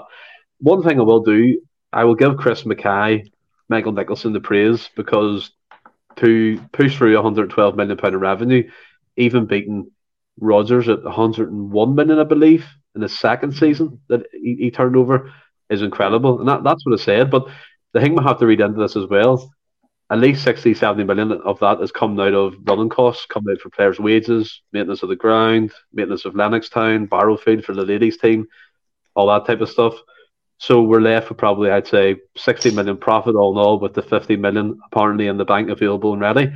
If, if rumours are led to be believed, Ange is going to be back in the summer with a transfer Killie of over 20 million. That's that's the latest rumour as well going around. So again, if that happens, that's great, but we need to up that spending cap a wee bit. Um, it's it's madness. I mean, this is where you'd be smart, and they have been smart in a way. Like they've took advantage of the Japanese market really good. The Celtic FC uh, Twitter account from Japan is like the seventh fast in European football, behind the likes of Liverpool, Madrid. So they're they've climbed up there and they're they're eating the merchandise up. Like, do you know I mean? That they're banning everything. They're releasing fourth and fifth kits. The St. Patrick's Day kit um, was sold out, and they had to release more stock of it. The the shoes, which will be hit a hit for some people, a miss for others. so there is there is financial avenues and financial gains that, that they're making. The the tour of Asia is going to bring in around five million dollars, I believe. So there's another good couple of quid that come into the coffers. So the revenue is great. It looks great on a bit a bit of paper. It looks it's nice to know the club's healthy, but it'd be also nice to know if we're going to replace the likes of Hatate Abada if they if they leave. Do you know what I mean? We'll have to wait and see in the summer. It's quite scary for Scottish football that we're turning that over in a, in a, in a subpar league. If we're honest, we're that's. I mean, I looked at uh, that or Swiss Ramble, and I believe we're somewhere in the region of what Brighton have raked in in terms of um, revenue and that's obviously we're a bigger club, but I mean they've raked in TV stuff and on top of all that, and we have to kind of start from the bottom and work our way up. And the the match and EPL club are even better. Some EPL clubs and revenue is fantastic, and it should be commended because it's great. And if that keeps going, if if beat that next season, well, who's to say we'll, we'll get big and spend about five million on a player again? I'm just listening to you, Stephen.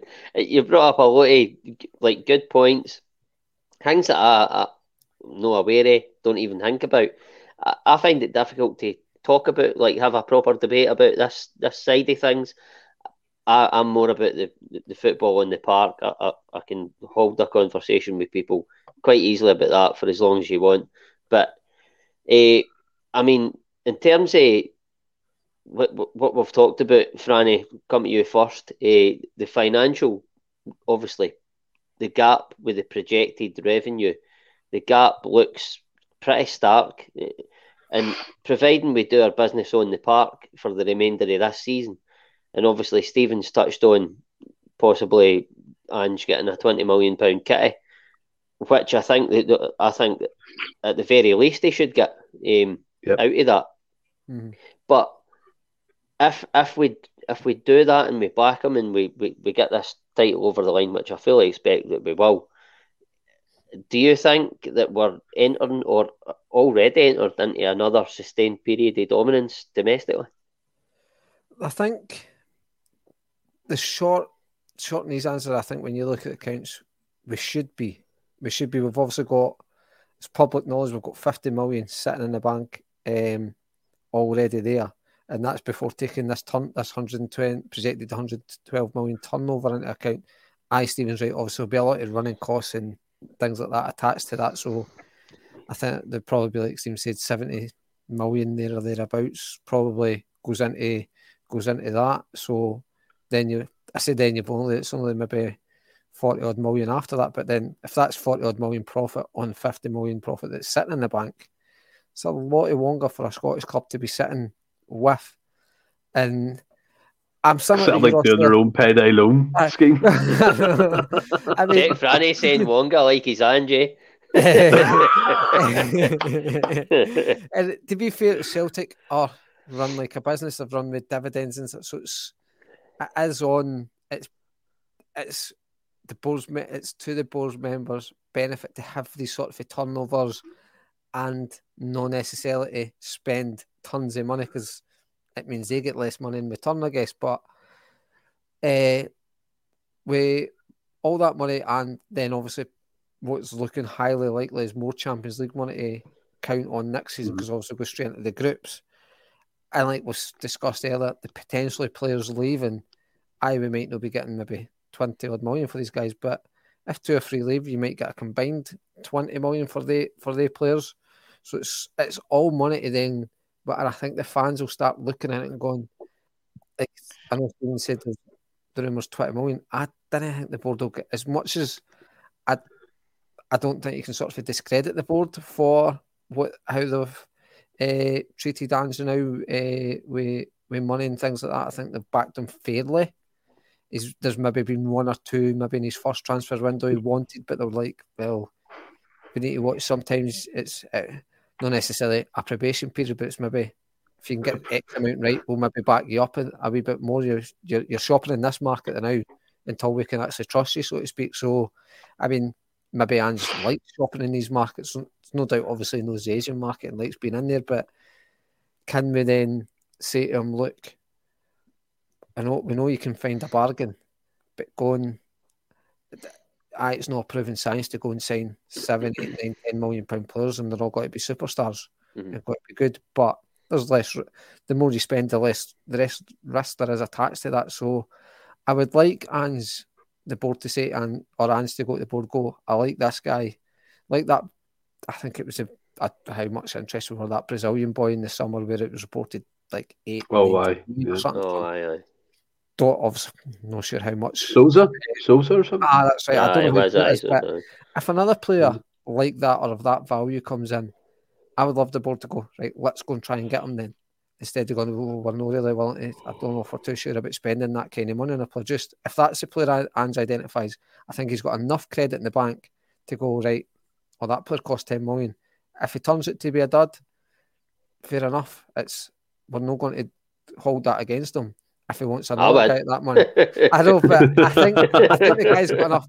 I think the guy's got enough credit in the bank to go right. We can trust him to spend a bit of cash, and if he doesn't get it right with that bit of cash, then he go well. You better go back and find your one, your your real hatatis and things like that. I think what also, uh, when you look into obviously the turnover and things like that, there's no many big clubs run with that level of profit. No. Nobody really runs with nobody like. I'm not saying we're of the level in Man United, Real Madrid, commercial and stuff like that, but they didn't run it anywhere near that carry on. They're like massive, massive debt now. Well, I, you look at Barcelona, Franny. Jesus, I don't know how ah, they're still around. I mean, the I thing is, any any reasonable Celtic fan, we're not asking to be hundreds of million pounds in debt. Like we're not asking to spend a hundred odd million a season and things like that. But No, no. you just, I, I, like- I can't remember. I think it might have been Brownwood. I don't. Somebody said it in the con. Just a balance, like speculate, but a balance speculate. Didn't didn't just spend money for the sake of spending money.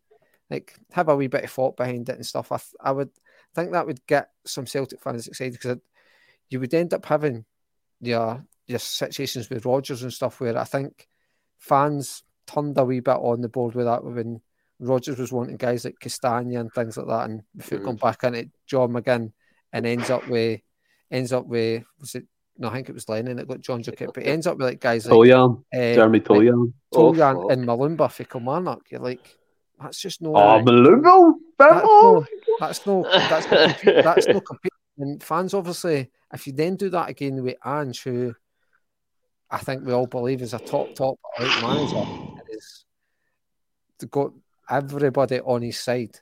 Everybody, every fan is on Ange's side. So if he starts identifying players of that higher market value, and then doesn't get them, fan whether that be because the player doesn't fancy it or not, Ange will probably not say the fan because that might look bad in him or something. But and then Ange maybe moves on.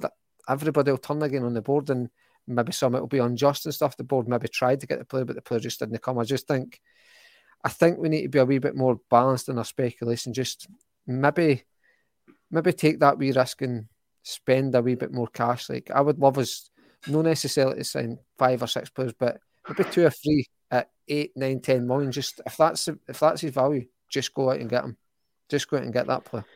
and see where. I, I, I understand what you're saying there, but uh, to me, if Celtic could get a 10, 12 million pound player, uh, great. But and I- I'll trust Ange, but I'm quite happy with the sort of way he's doing it now, if if Mhm. that's how he wants to do it. And I think as well, people are saying, "What's that?" So if that's how he wants to do it, then fair, like Aye, Yeah, but I think maybe Ange Comfy's shopping this way. aye. You drinking But milk? are, you, you, uh, Can I ask you a question? Is that milk? Like pina colada? Oh, a pina colada. Aye. Oh my god! You better get your umbrella up, kid. um, totally thrown me. I don't even know what I'm saying there. Pina colada on the podcast. That's took it to a whole new level. Like, isn't it? Eh, aye, no, that's what I was going to say. So, um, people are saying like spend bigger, want to sign a ten million pound player, a twelve million pound player, whatever it is, or play. You hear people saying, "I want to sign a player that's Champions League ready." That's all well and good, but for me, Champions League ready players don't come to Scotland. They go to England or they go to a bigger league because they're Champions League ready. Celtic are a massive club, but they play in Scotland. I don't think Champions League ready players come to Scotland. Maybe one or two, you maybe get them in the door at that price, and you don't realise they're Champions League ready until you don't realise that you'll maybe get one or two that you bring in. You don't realise that. Oh, By the way, I'd be drinking a lot more if it was. oh, sorry, Ross. Go ahead. No, you're all right. It's um, aye, that's what was I saying? aye. So you'll maybe get lucky and one or two will come in that are Champions League ready, but you never signed them knowing they were Champions League ready. Mm. You got them. I think as that higher sort of market, but you, you, you weren't quite sure if they were Champions League ready, and then they go in and they're Champions League ready, and then people say, "See, Champions League ready play," but I, I don't know. It's it's it's, it's a difficult Aye. market for Celtic to get the. I think you look at Rangers; they signed Tore André Flo, played in the Premier League, twelve million pound, absolute fucking dog shite. I think it's fair to say we, we get the flat pack of uh, IKEA flat pack of player, they take it out, build it up, and then sell them on again. Mm-hmm. I think like the Champions League ready player thing for me is a myth. It's I know I said about big transfer fees, but it's going to be uh, it's it's a risk, and I, I like to take a risk sometimes. And if you say to me, for example, like I don't know how you put it, who would you say is Champions League ready we could probably afford? Probably no one at the minute. That's fair enough. Aye. But if you go into that 9, 10, 9, 10, 11 million pound bracket, you can maybe look at, look at players from just out of nowhere, Club Bruges. You can maybe look at players out of Victoria Pilsen. You can maybe look at players out of all these teams who play big roles, beating big clubs for, for that, that club they're at. So there, there's opportunities to, to find players in and around that bracket. And I think it was uh, was it Dave Bruce?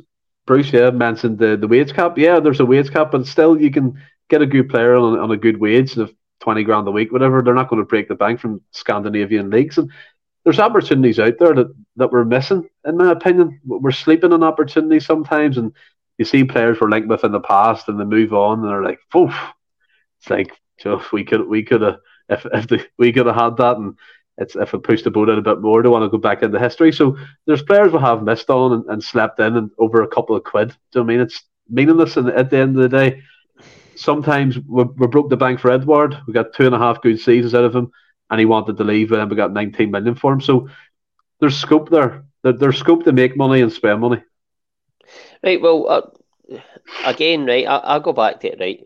So we want to sign players that are ready for the Champions League, right? So Reo Hatate, right now, right, is Champions League ready in my opinion, right? Yeah. But if if he wasn't at Celtic and we wanted to get him, he's going to cost us ten million, 15 million right now because of mm-hmm. what he's done, right? Because he's played in the Champions League.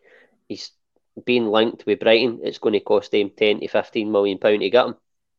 So we have to spend that on Reo Hatate to get him to help us make an impact in the Champions League. But Reo Hatate alone isn't going to make Celtic make an impact in the Champions League. So for Celtic to make an impact in the Champions League, they're going to have to spend 10 to 15 million on three, four, five players to, to so make us think, do, to make us as do, a team you... Champions League. No, wait, sorry, to make us as a team Champions League ready. sorry, Steve, but uh, you're then you're going into the what 15, 20, uh, 30, 45 million bracket. That's three. I don't know, three or four players. Celtic are not going to spend that. They, they, they just aren't they? Celtic are are going to ha- they have to shop in a market and they have to be smart. It's not just I don't see I don't think Celtic should or need to go out and spend ten million player eh, ten million pound on three, four, five players to make us because at the end of the day, okay, we might get out of the group buying the players, but we might not. And see if we do get out of the group, the chances are we'll get a Real Madrid or somebody in the last sixteen. Okay, we've we've broke out that that group. It's great. We've all enjoyed it, but then after that game, we're beat. We're out the competition, and we're stuck with these fifteen million pound players playing in Scotland who probably don't really want to be there.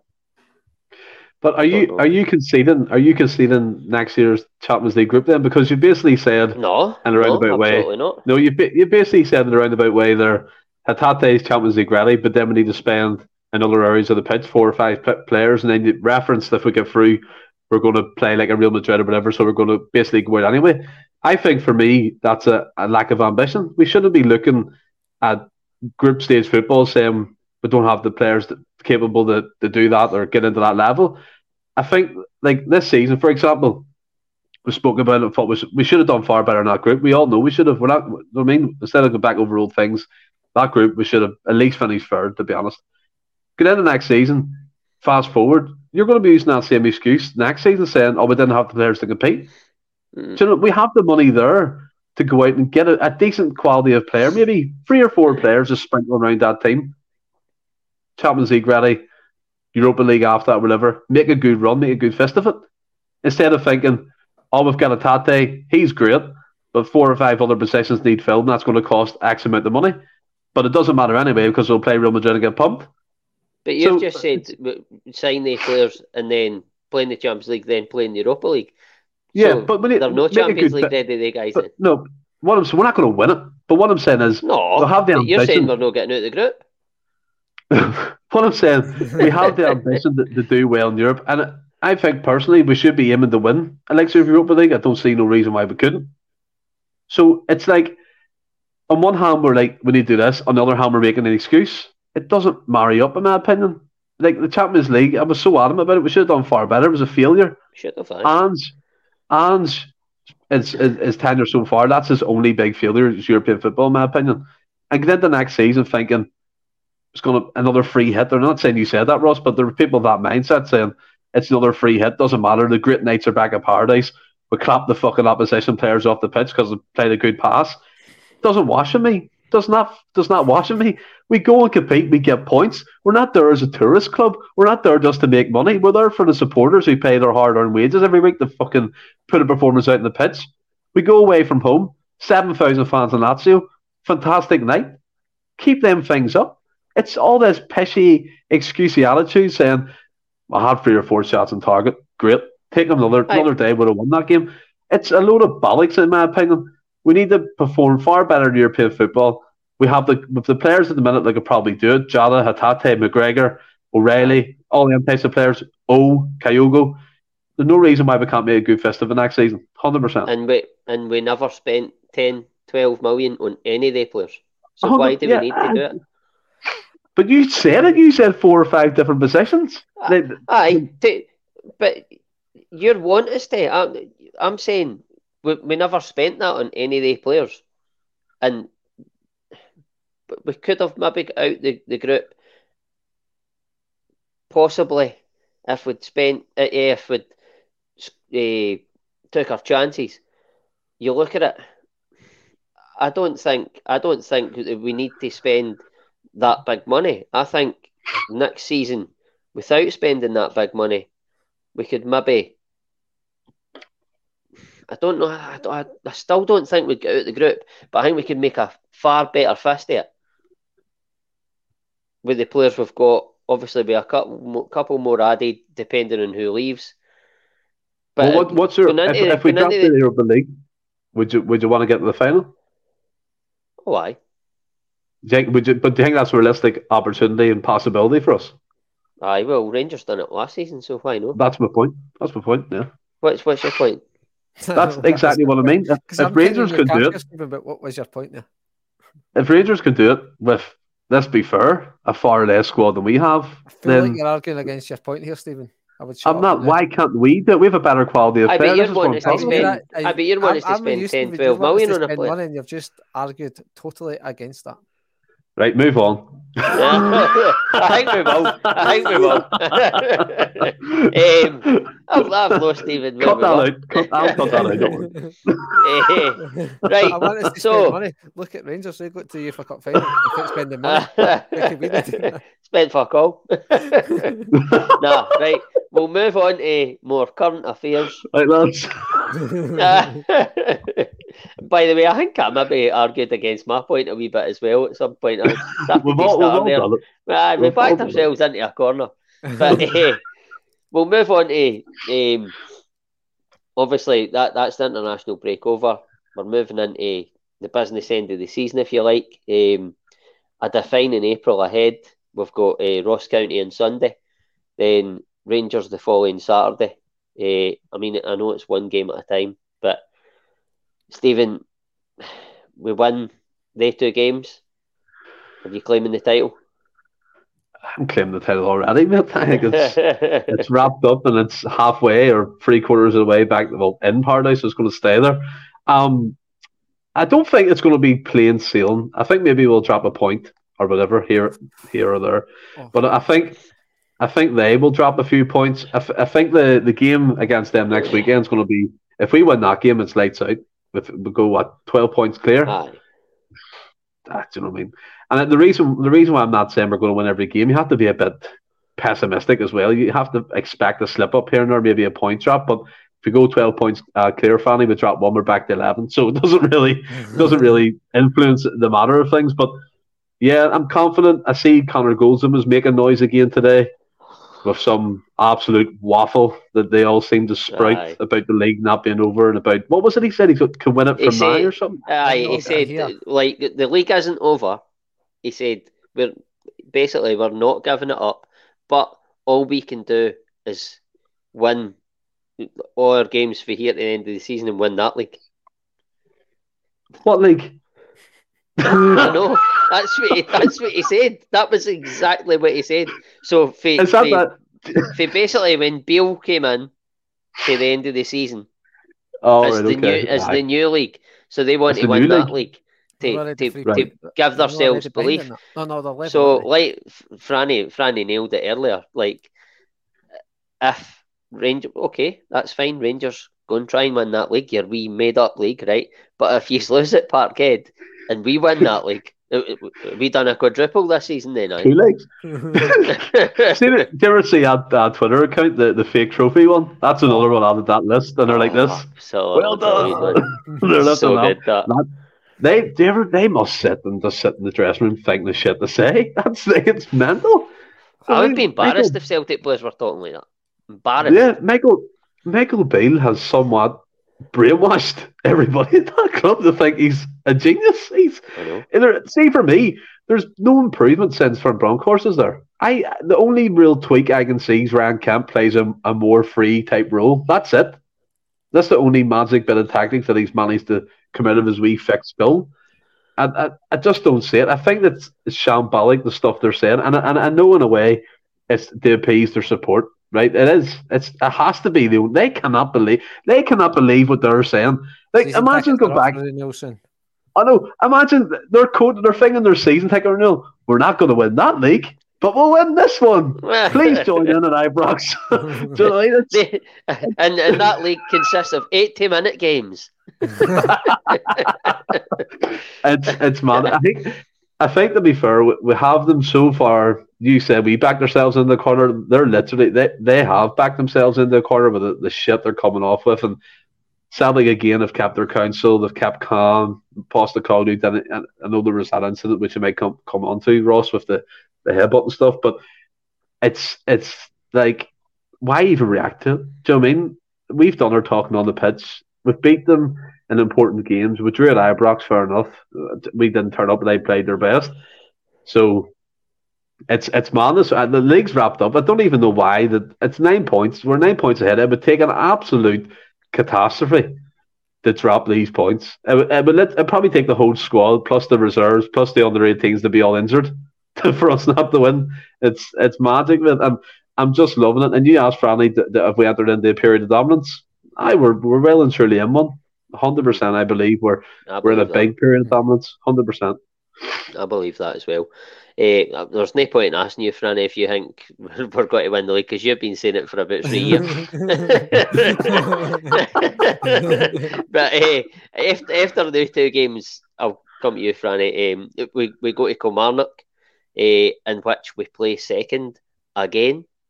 Uh, it's well over more than half of the time when, for me, when we've played in different days that Celtic have played second. But um, I mean, I'll come to you first, Franny. Just your thoughts on the, the pesky fixture planner, the computerized fixture planner. Uh, for me, computer. for me, it's there is a, a definite. It sound I didn't want to be like this, but I feel like there is a definite deliberate like act in this where Rangers play first all the well, no all the time because he's in. They're playing, he's to the dark side.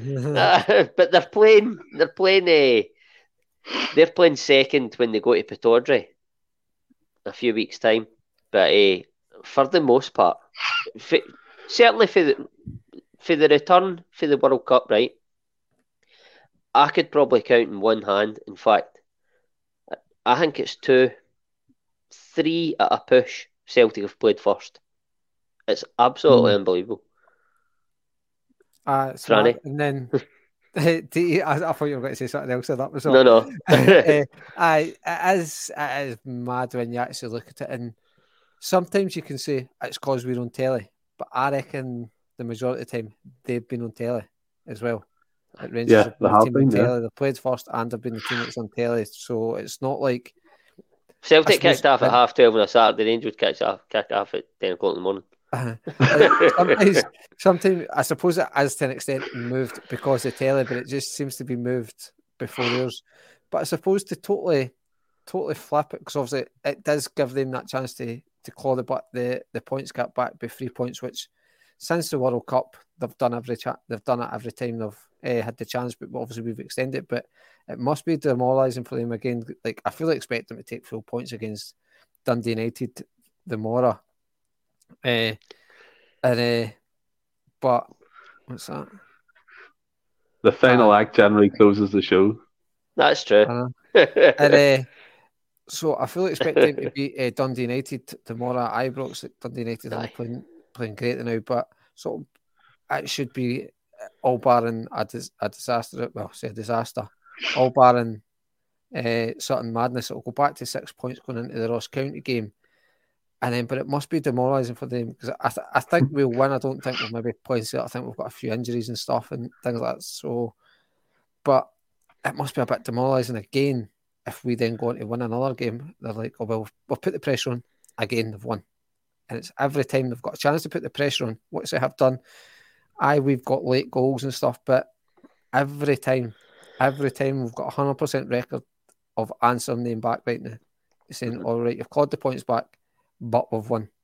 We've won again. So it's going to maybe effectively take its toll. I think, like Stephen, I think obviously we'll win. Yeah, you, did well. you see that comment there? What was that? 17 times. Mental. That's half Many games have we won? It's half the season. It's essentially half the, half the season. Um, oh, what game? How many games have we played? 20. Uh, we're on 20. Yep. We're on 28. 28. 29 now. I think there's nine yeah. league games left. So, and it, uh, so that, that leaves that leaves nine. Many of the mm. nine have we played 1st uh mm-hmm. We've, I, we've I, not played first nine times, put it that way. Uh, well, we've played Rangers twice, so there's seven. Ah, uh, seven. Um, and so, but I so I think it must be a bit demoralising for them, and I think all going well. Obviously, we, I think I can't see anything but us uh, winning next week as well to put it to 12 points. If the weekend goes how I expect it to do, then I don't see us dropping any other points up until the split. And then, so I don't know if you've seen, but the King's coronation is the first day of the split. We can also win the league title the first day of the split. Fuck him. I know, but what a day to win it! What a day to win it! what uh, what a day to win. Uh, it would be nice, but that'll get moved. That'll get moved. I know. I know. Oh, there's no. I will be on the Sunday or something. What, when, is the, apparently, it's not Is getting it moved. not? When is the fixture, the, the actual fixture list out for? Well, I think they need- Um, I don't think the top six is, the top six hasn't been. oh, aye, aye, they need to get that sorted first, I suppose. get that out the way. So maybe the they maybe they don't because they just do uh, every arse Aye. job anyway. So it's working. It's, it's obviously all, uh, I think most teams out with Celtic and Rangers can essentially get in the top six or drop out the top six. But I think if we get a good result against them, like uh, uh, beat them in the cup semi final, I think they will. That's I think their whole season's riding on that game, and I think it'll. oh, of course it is. I, I I think think they know that as well, Yeah, I'm, I'm kind of in agreement with Stephen that I think we'll drop points between now and the season. But again, where where did we drop points? Because Aye. Listen, you, can have an off day. Look at this Exactly. game. It, it can happen. I, ju- one, if- we've had an off day. I think. I think if what's that? It's one day we've had an off day in the company. know. Well, try to get- see, see, to be honest with you, right? If we beat has- Ross County the Mora, right, and then like Stephen, Stephen alluded to it. Stephen alluded to it. Take the Eh, head if we beat. Ross County go. the Mora and Rangers, eh, no the Mora, Sunday, sorry, Yeah. Rangers win the Mora, and we go into the Rangers game, we beat them. It doesn't matter if we drop a point. We'll no drop loads of points after that Rangers game at Parkhead. So it doesn't matter where we drop a point, whether it be two Mm. points and we maybe draw a game. It won't matter. It won't make any difference. If we win on Sunday and then we beat Rangers at Parkhead the following Saturday, that that's it. You can just you can wrap the title up. I'm I'm almost there saying that, but after the two games, if we go to Dingwall and we beat Rangers, it's done. Eh, and it doesn't matter where we drop points. But terms of that eh, supercomputer, Stephen, computer says no. What's your thoughts on that? Um, just first of all, uh, thanks, Michael, for this uh, nice comment. Great podcast last great banter. Said it before this podcast more than any is like sitting in the pub talking piss with your mates. That's all we ever want. All we ever want people to have a mate. laugh and join with us and join the comments. I appreciate you joining us, Michael. Um, in terms of They this call me a supercomputer, well, in What's terms of that? this, uh, call me a cardboard cardboard cutout. In, in, in terms of the the supercomputer, I mean, it must be I don't know, it must be located in, inside Ibrox. That's Mhm. it must be sitting in the boardroom or something. The the whole thing, it's like Be plenty of room in that trophy cabinet for it to sit. oh, they put bicycles on it, mate. Bikes and that is mad. Is. But you, you, you, Franny made a great point there. It must. I mean, Michael Michael Beale watching, for example, his team play first, and he, he watches us. We're one each, the 88th minute. He's in his office writing a wee speech. Right, we're, we're back in the title race.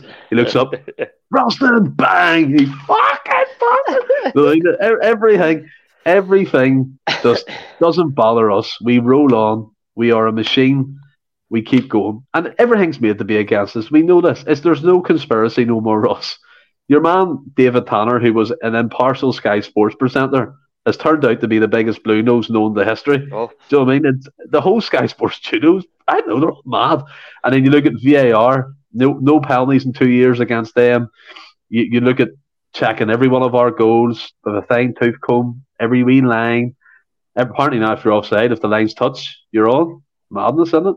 But it's it's it's sh- it's, the whole thing is is made for us to feel. And every time we win, every time we put three points on the board, is another fuck you to them across the city.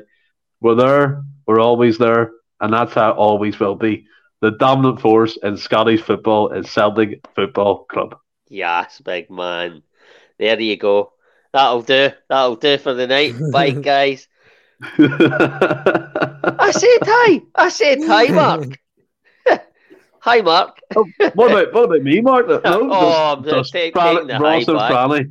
Ross and Franny. That's it. I just here for nothing. That Buddha behind me. That all. right, listen, we'll move on for that. Uh, we're nearly at two hours here. It's just a standard pod for the wee Ross. Go for free, eh? But we're going for free, aye. Uh, I just want to touch on, just briefly, the injury update. briefly, most aye. of he's probably, aye, most most of he's probably watched Ange's, uh, watched Ange's presser the day. But just a wee injury update I for did. anybody who hasn't had. I did. Oh, did you? Wow, it's Ah. so impressed, so instead impressed, of the, mate. instead of the, the the one I was meant to watch. Ah, he- that wasn't the presser you watched. If you watched no, well. that this morning, the presser wasn't done to about half three today. Ah, well, I, I mean, I watched a presser in the back.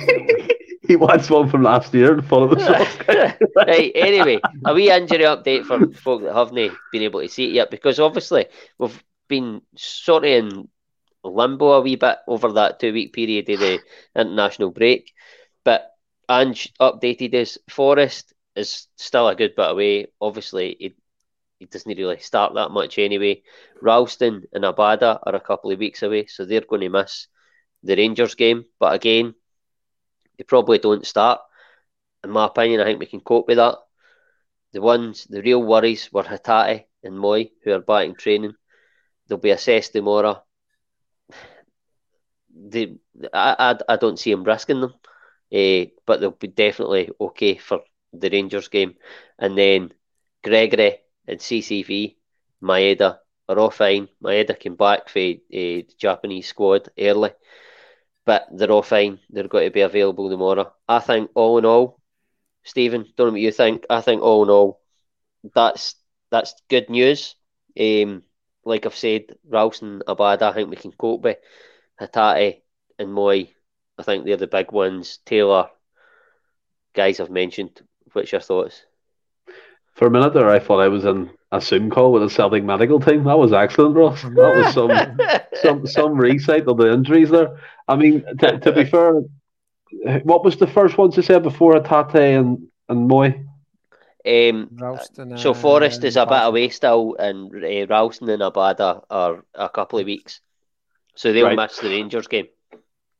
Um, in terms of Hatate and Mooy, if they're both out tomorrow, that could be a bit of a an, an issue. But then you have to look at it. Turnbull might come in already, but Franny alluded to it before. It's the legs in the middle of the park, and I think you said Ross that we lose without Hatate because without question he's the most agile midfield midfielder we have at the club.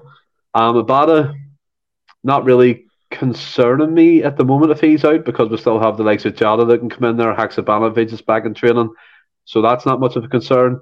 Uh, Ralston, again, Johnston's been a powerhouse since he came in, so I've no no no real question marks there. Bernabei, I don't understand what, what people's gripe is with Bernabei. I really don't. Can't defend it. Listen to me. Let, let me break it down for you, right? Bernabei will come good. His attacking side of his game is excellent. He can take players on. He can pass the ball. He can whip a good ball in, and he can he can score a goal. We saw that. Just needs to work on the defending and the possession, hundred percent. Did you see him score a goal against Stephen?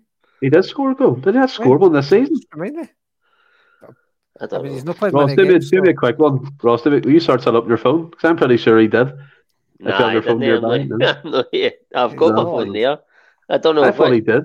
Nah, you know, don't, listen, he did. Bernabei has, but doesn't matter, right? Let's not be facetious I, here. Just, I think I think he will come good. I like him. I like the look of him. Don't understand the gripe. He's only really had an opportunity a handful of times to, to kind of keep that possession his own. We all know Taylor's first choice at the minute.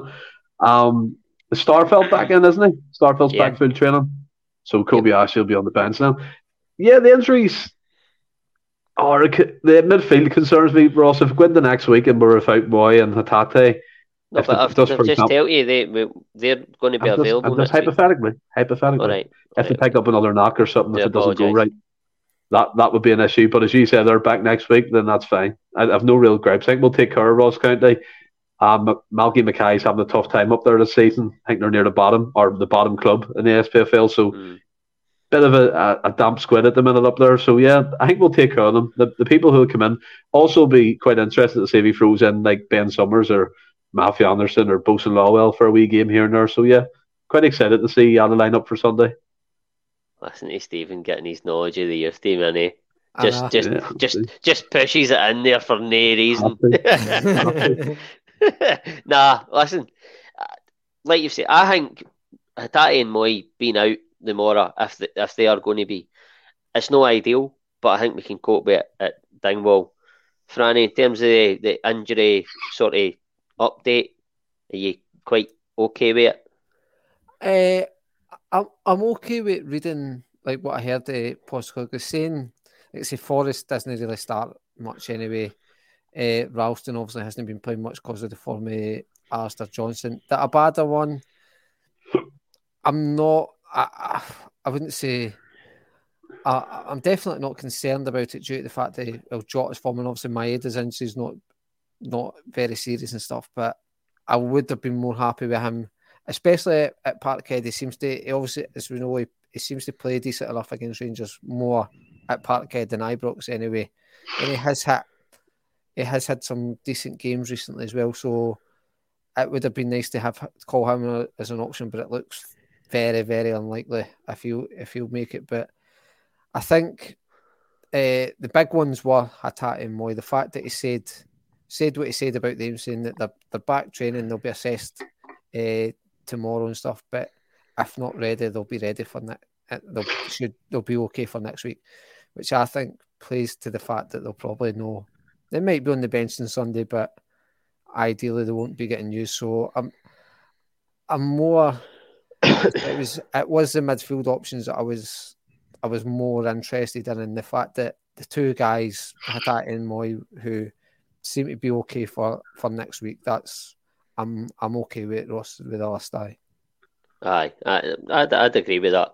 Uh, and we'll just move swiftly on. Uh, obviously we know the situation with the injuries now, so we'll, we'll move on to looking ahead to the Ross County game. We'll do our score and lineup predictions as usual. Franny, I'll just come back to you. Just terms of how you think the game it, itself will pan out, and then give me your uh, score and your lineup prediction. I think it might be. I am not not going to say a, a scrappy game, but at the same time, I don't think we'll will be as free flowing and stuff like that. Maybe not play up to usual standards. Just due to the fact that I think there might be more changes than we would expect due to due to injuries and maybe like fitness of some guys and that. So I think maybe just the flow of the team might be disrupted a wee bit due to that. Um, I don't. I say I think I think we'll get not necessarily a scrape a win, but one of the ones where it's just get the result, get the game out the way type of thing. Where you, it's just a game you just chalk off, so to speak, on on the way to on a league campaign. Uh, nothing too flashy, but no, no real dramas, so to speak. Maybe a one or two nil, just a comfy one or something. But I think for me, the Your team, favourite. aye, my favourite, aye, wee hassle, wee hassle free game. Um, I think for me, the, the back four uh, or back five picks itself. I would, uh, as much as I just said, I think Bernabei shite. I, if it wasn't for many injuries, I would have. I'd like him to play, just because because Taylor got injured or went off an injury before the international break. But obviously he didn't. I don't know if he went away with the Scotland team or not, but he's okay. he, Taylor's fine. He certainly didn't play. So I'm just I'm just more thinking next week. But I, I think due to what we're missing further up the park, I think the back five for me picks itself will, will be Hart, uh, Alistair Johnston, CCV, uh, Starfelt, and Taylor. I think I think that needs to start just so you've got a good solid base to to ball for. I think a Iwata will come in in the midfield just simply because we're talking how we were talking about legs earlier. Turnbull and O'Riley, I think it's it's a wee bit slow, and the fact that I think the, it's a smaller pitch, the game might be a wee bit tight and stuff. Um, they maybe just need that wee bit of, wee bit of pace. So I think it might be him, Callum McGregor, way, and I think O'Riley will come in. I don't think Hatate or Mooy. I think uh, Ange's comments were kind of pointed to the fact that they'll not start on Sunday. And then the front three, I think I was toying with the idea of dropping. I said, well, I'd be dropping Kyogo. I basically got to maybe do that and try and keep him for next week. But I think again, just with guys like Mooy and Hatate being out, I think I think he'll go with Jota, uh, Kyogo, and I actually think Haksabanovic will play instead in Maeda, just simply because again, no big pitch, there might be no lot of space for Maeda exploit. He obviously had a lot, had a bit of injury. He obviously had the injury as well when he was went over it and came back in uh, early for Japan. He's a player I would rather keep for next week against Rangers as well. We all know what he what he brings to that game and and stuff. So I think that'll be my my team. Uh, and I'll, I'll go I'll go to nil. Two 0 mm-hmm. Good son, good son. Uh, Stephen, yourself. Uh, lineup wise, I'll go Hart and goal, Johnston right back, uh, Carter Vickers, Starfelt, Bernabei, Iwata, Cal McGregor, O'Riley, Jota, O, and Haksabanovic. I was trying to make an argument for him, mate. I was trying to make an argument for him. I know, but the, the reason why, look I get why you're putting him in, but the reasons why is because Kyogo has picked up a knock before, obviously. Taylor picked up a knock before the international today, so keeping them fresh for one more game, another week training under the belt. There's no midweek game to look forward to. Get them that momentum, build it up, build it up, and bring them into the derby game. I think that's perfect. But that team's more than capable of beating a, a depleted Ross County side. As I said, as you said, Franny, as well, the pitch is tight. Haksabanovic is technical. O can can hold it up. He scored a cracking goal for Korea mm-hmm. against Uruguay, but it was chopped off. He took it in, swiveled, bang, top top right hand corner. It was brilliant. Um, Jota, who's been on holiday again during this break, he loves his holidays. That fella. Uh, he'll come back in fresh, and Hank O'Riley has a point to prove to keep his position for the Derby game. And Iwata, just to see him, I think he can cover some ground and be a mainstay in that team next year, possibly.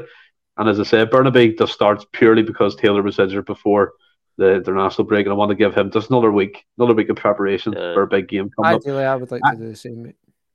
I would go for me. I know it's just hypothetical. I would go for me three one to Celtic. Three one. All right.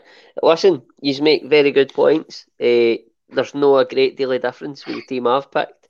Uh, I've obviously the same back five picks itself, and I've went for Iwata, McGregor, and O'Riley in the middle of the park.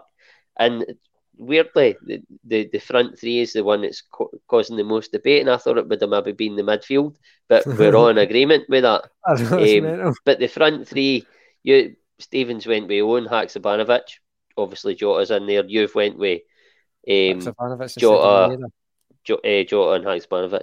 Mm-hmm. Uh, I've I've brought Maeda. I've said Maeda, Kyogo, and Jota but I totally get you. I, I, never really gave that a thought, but you, the fact it's a tight part in that, I totally get that.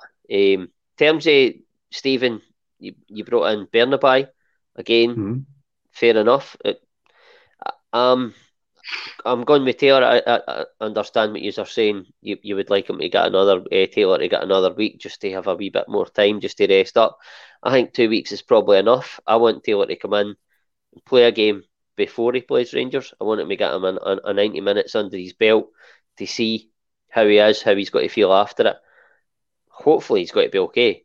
I, I, Ange says he's okay. You don't know what's going to happen, but the injury that he had, I don't envisage that flaring up because Ange has been obviously been given the assurance that he's got to be okay. But I mean, again, it goes. Ah, oh, I know. Uh, oh, Mark, I'm not even responding to it. No. Is Mark on the videos? Mark's on sudden. He's flying high here. I love it, man. Um, but aye, it pays to the fact. Again, we've got players out, Hatate and Mooy, but we're we're still happy with our teams. They're good enough. The, the, the team is still good enough to win that game. And uh, I'm in an agreement with you, Stephen. I've, I've went three one Celtic. Um, but we'll see what happens on Sunday. Uh, again, I'll go back to it. I want us if we win that game, it's the perfect setup to go into the Rangers game, win that, and the league's done.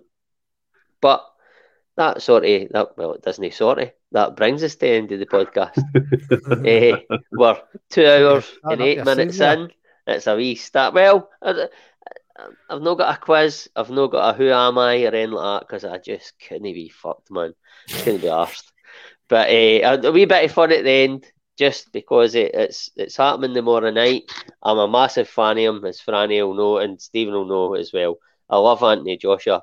I've loved him for years, for the start, what for the prick. Olympics. What a prick. I love him to bits. But just for a bit of fun, he's fighting uh, Franklin tomorrow night.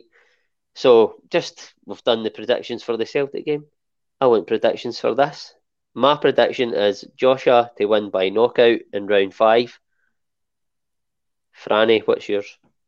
Uh, I'm going three. Third round, I think he take, does it early, mate. KO third round? Aye. I think he comes back with a vengeance like the, the big man. I hope he comes back with that ruthless, like, killer instinct. Was, but proper, like, when he had somebody hurt, he was the best at taking them out. Like, aye, I, I want him to bring that back because that's if he brings that back, He's a and he gets to the a, a win under. I think he takes out Tyson Fury. I really do. But Yeah. that's another story. No, no many folk will agree with me in that. Stephen, what's your what's your prediction for that fight tomorrow? Much like Brunswick Tyson Nugget. Fury. Joshua, who gives a fuck? I, I, I don't like the fella. I think he's a showman. Hello. I think he's a charlatan. I think he's just his Like physique's that. great, but he's got a, he's got a glass jaw. Proved that in the last couple of fights. Then he got beat. He shouldn't be anywhere near a world title fight ever again in his career because people who Oh. lose boxing fights don't necessarily challenge again. I'm not the biggest boxing out. fan. Couldn't give a Just- flying Just ask for a if- prediction, no for a I'm- fucking character I'm going- assassination. I just think he's a fraud to me. Absolute fraud. That, his last fight, his Wow. last fight that he lost, and his wee speech in the ring. Take, do me a favor, will you? Throwing your toys in the pram, crying like a, you got the ability to take him out of the. crying like a wee bitch. That's fair enough. I mean, crying like a wee, crying like a wee bitch. Just don't like him. Don't care if he wins. We love it if he gets beat. Tyson Fury for me is the, the king of boxing. Right, but what's your prediction for the morning night before we fall out? He's got to go Franklin, isn't he? Franklin Hold round one. Fucking knob. Called it. Round love you, Ross. One. You know I love you. I know, I know. Listen, that's the end of the podcast. I thoroughly enjoyed it right up to that last minute, and I've got the fire raging my belly. But did you enjoy it? Ah, it was good. Brilliant, mate, it man. was good. Loved it. Loved it. Aye, Fridays can't believe it's. I, I, I was obviously like, what was that, Franny? Sorry. Fridays are a different gravy altogether. Oh, mate, I was like obviously taking notes and setting up and that last night, and I was like, try and keep this down a wee bit, man. It's I didn't want it to be two hours in the morning. I'm quite tired, and then it's just like we, we just go off on a tangent because half of what we spoke Sorry, about that tonight, I, actually- sorry, I that never actually intended like talking Anthony about. Joshua now. What's that? See, see uh, his painting, his canvassing. Joshua, with- it's Anthony Joshua with a mohawk. Foxtrot. For fuck's sake. oh, fuck. Ross Aye, has been brilliant. Listen, aye, I've enjoyed it. I've enjoyed hosting. It's the first time I've hosted for a wee while, eh, but um, thoroughly enjoyed it. And I just want to thank everybody for staying with us for as long as what they have. Eh, and excuse me, eh, I just like I'm not really into all that shite, and I'm genuinely know some folks say they are, and they are. But if you've enjoyed it, hit like, subscribe, subscribe. Aye, honestly, just do it because we're, we, we were growing for a while, but we've been sort of stuck on. I'm not sure of the Don't exact number. I think it's one point two. But aye, Anthony, will, Anthony will tell us in the chat tomorrow morning uh, once he watches this back. But um, that's the end of the podcast. Thoroughly enjoyed it. Thanks very much for contributing and being on with me. It's been superb. Uh, and I'm not even going to leave the pre- pleasantries to you the night, Stephen. I'm going to say my wee thing. Good night. God bless. Love yous.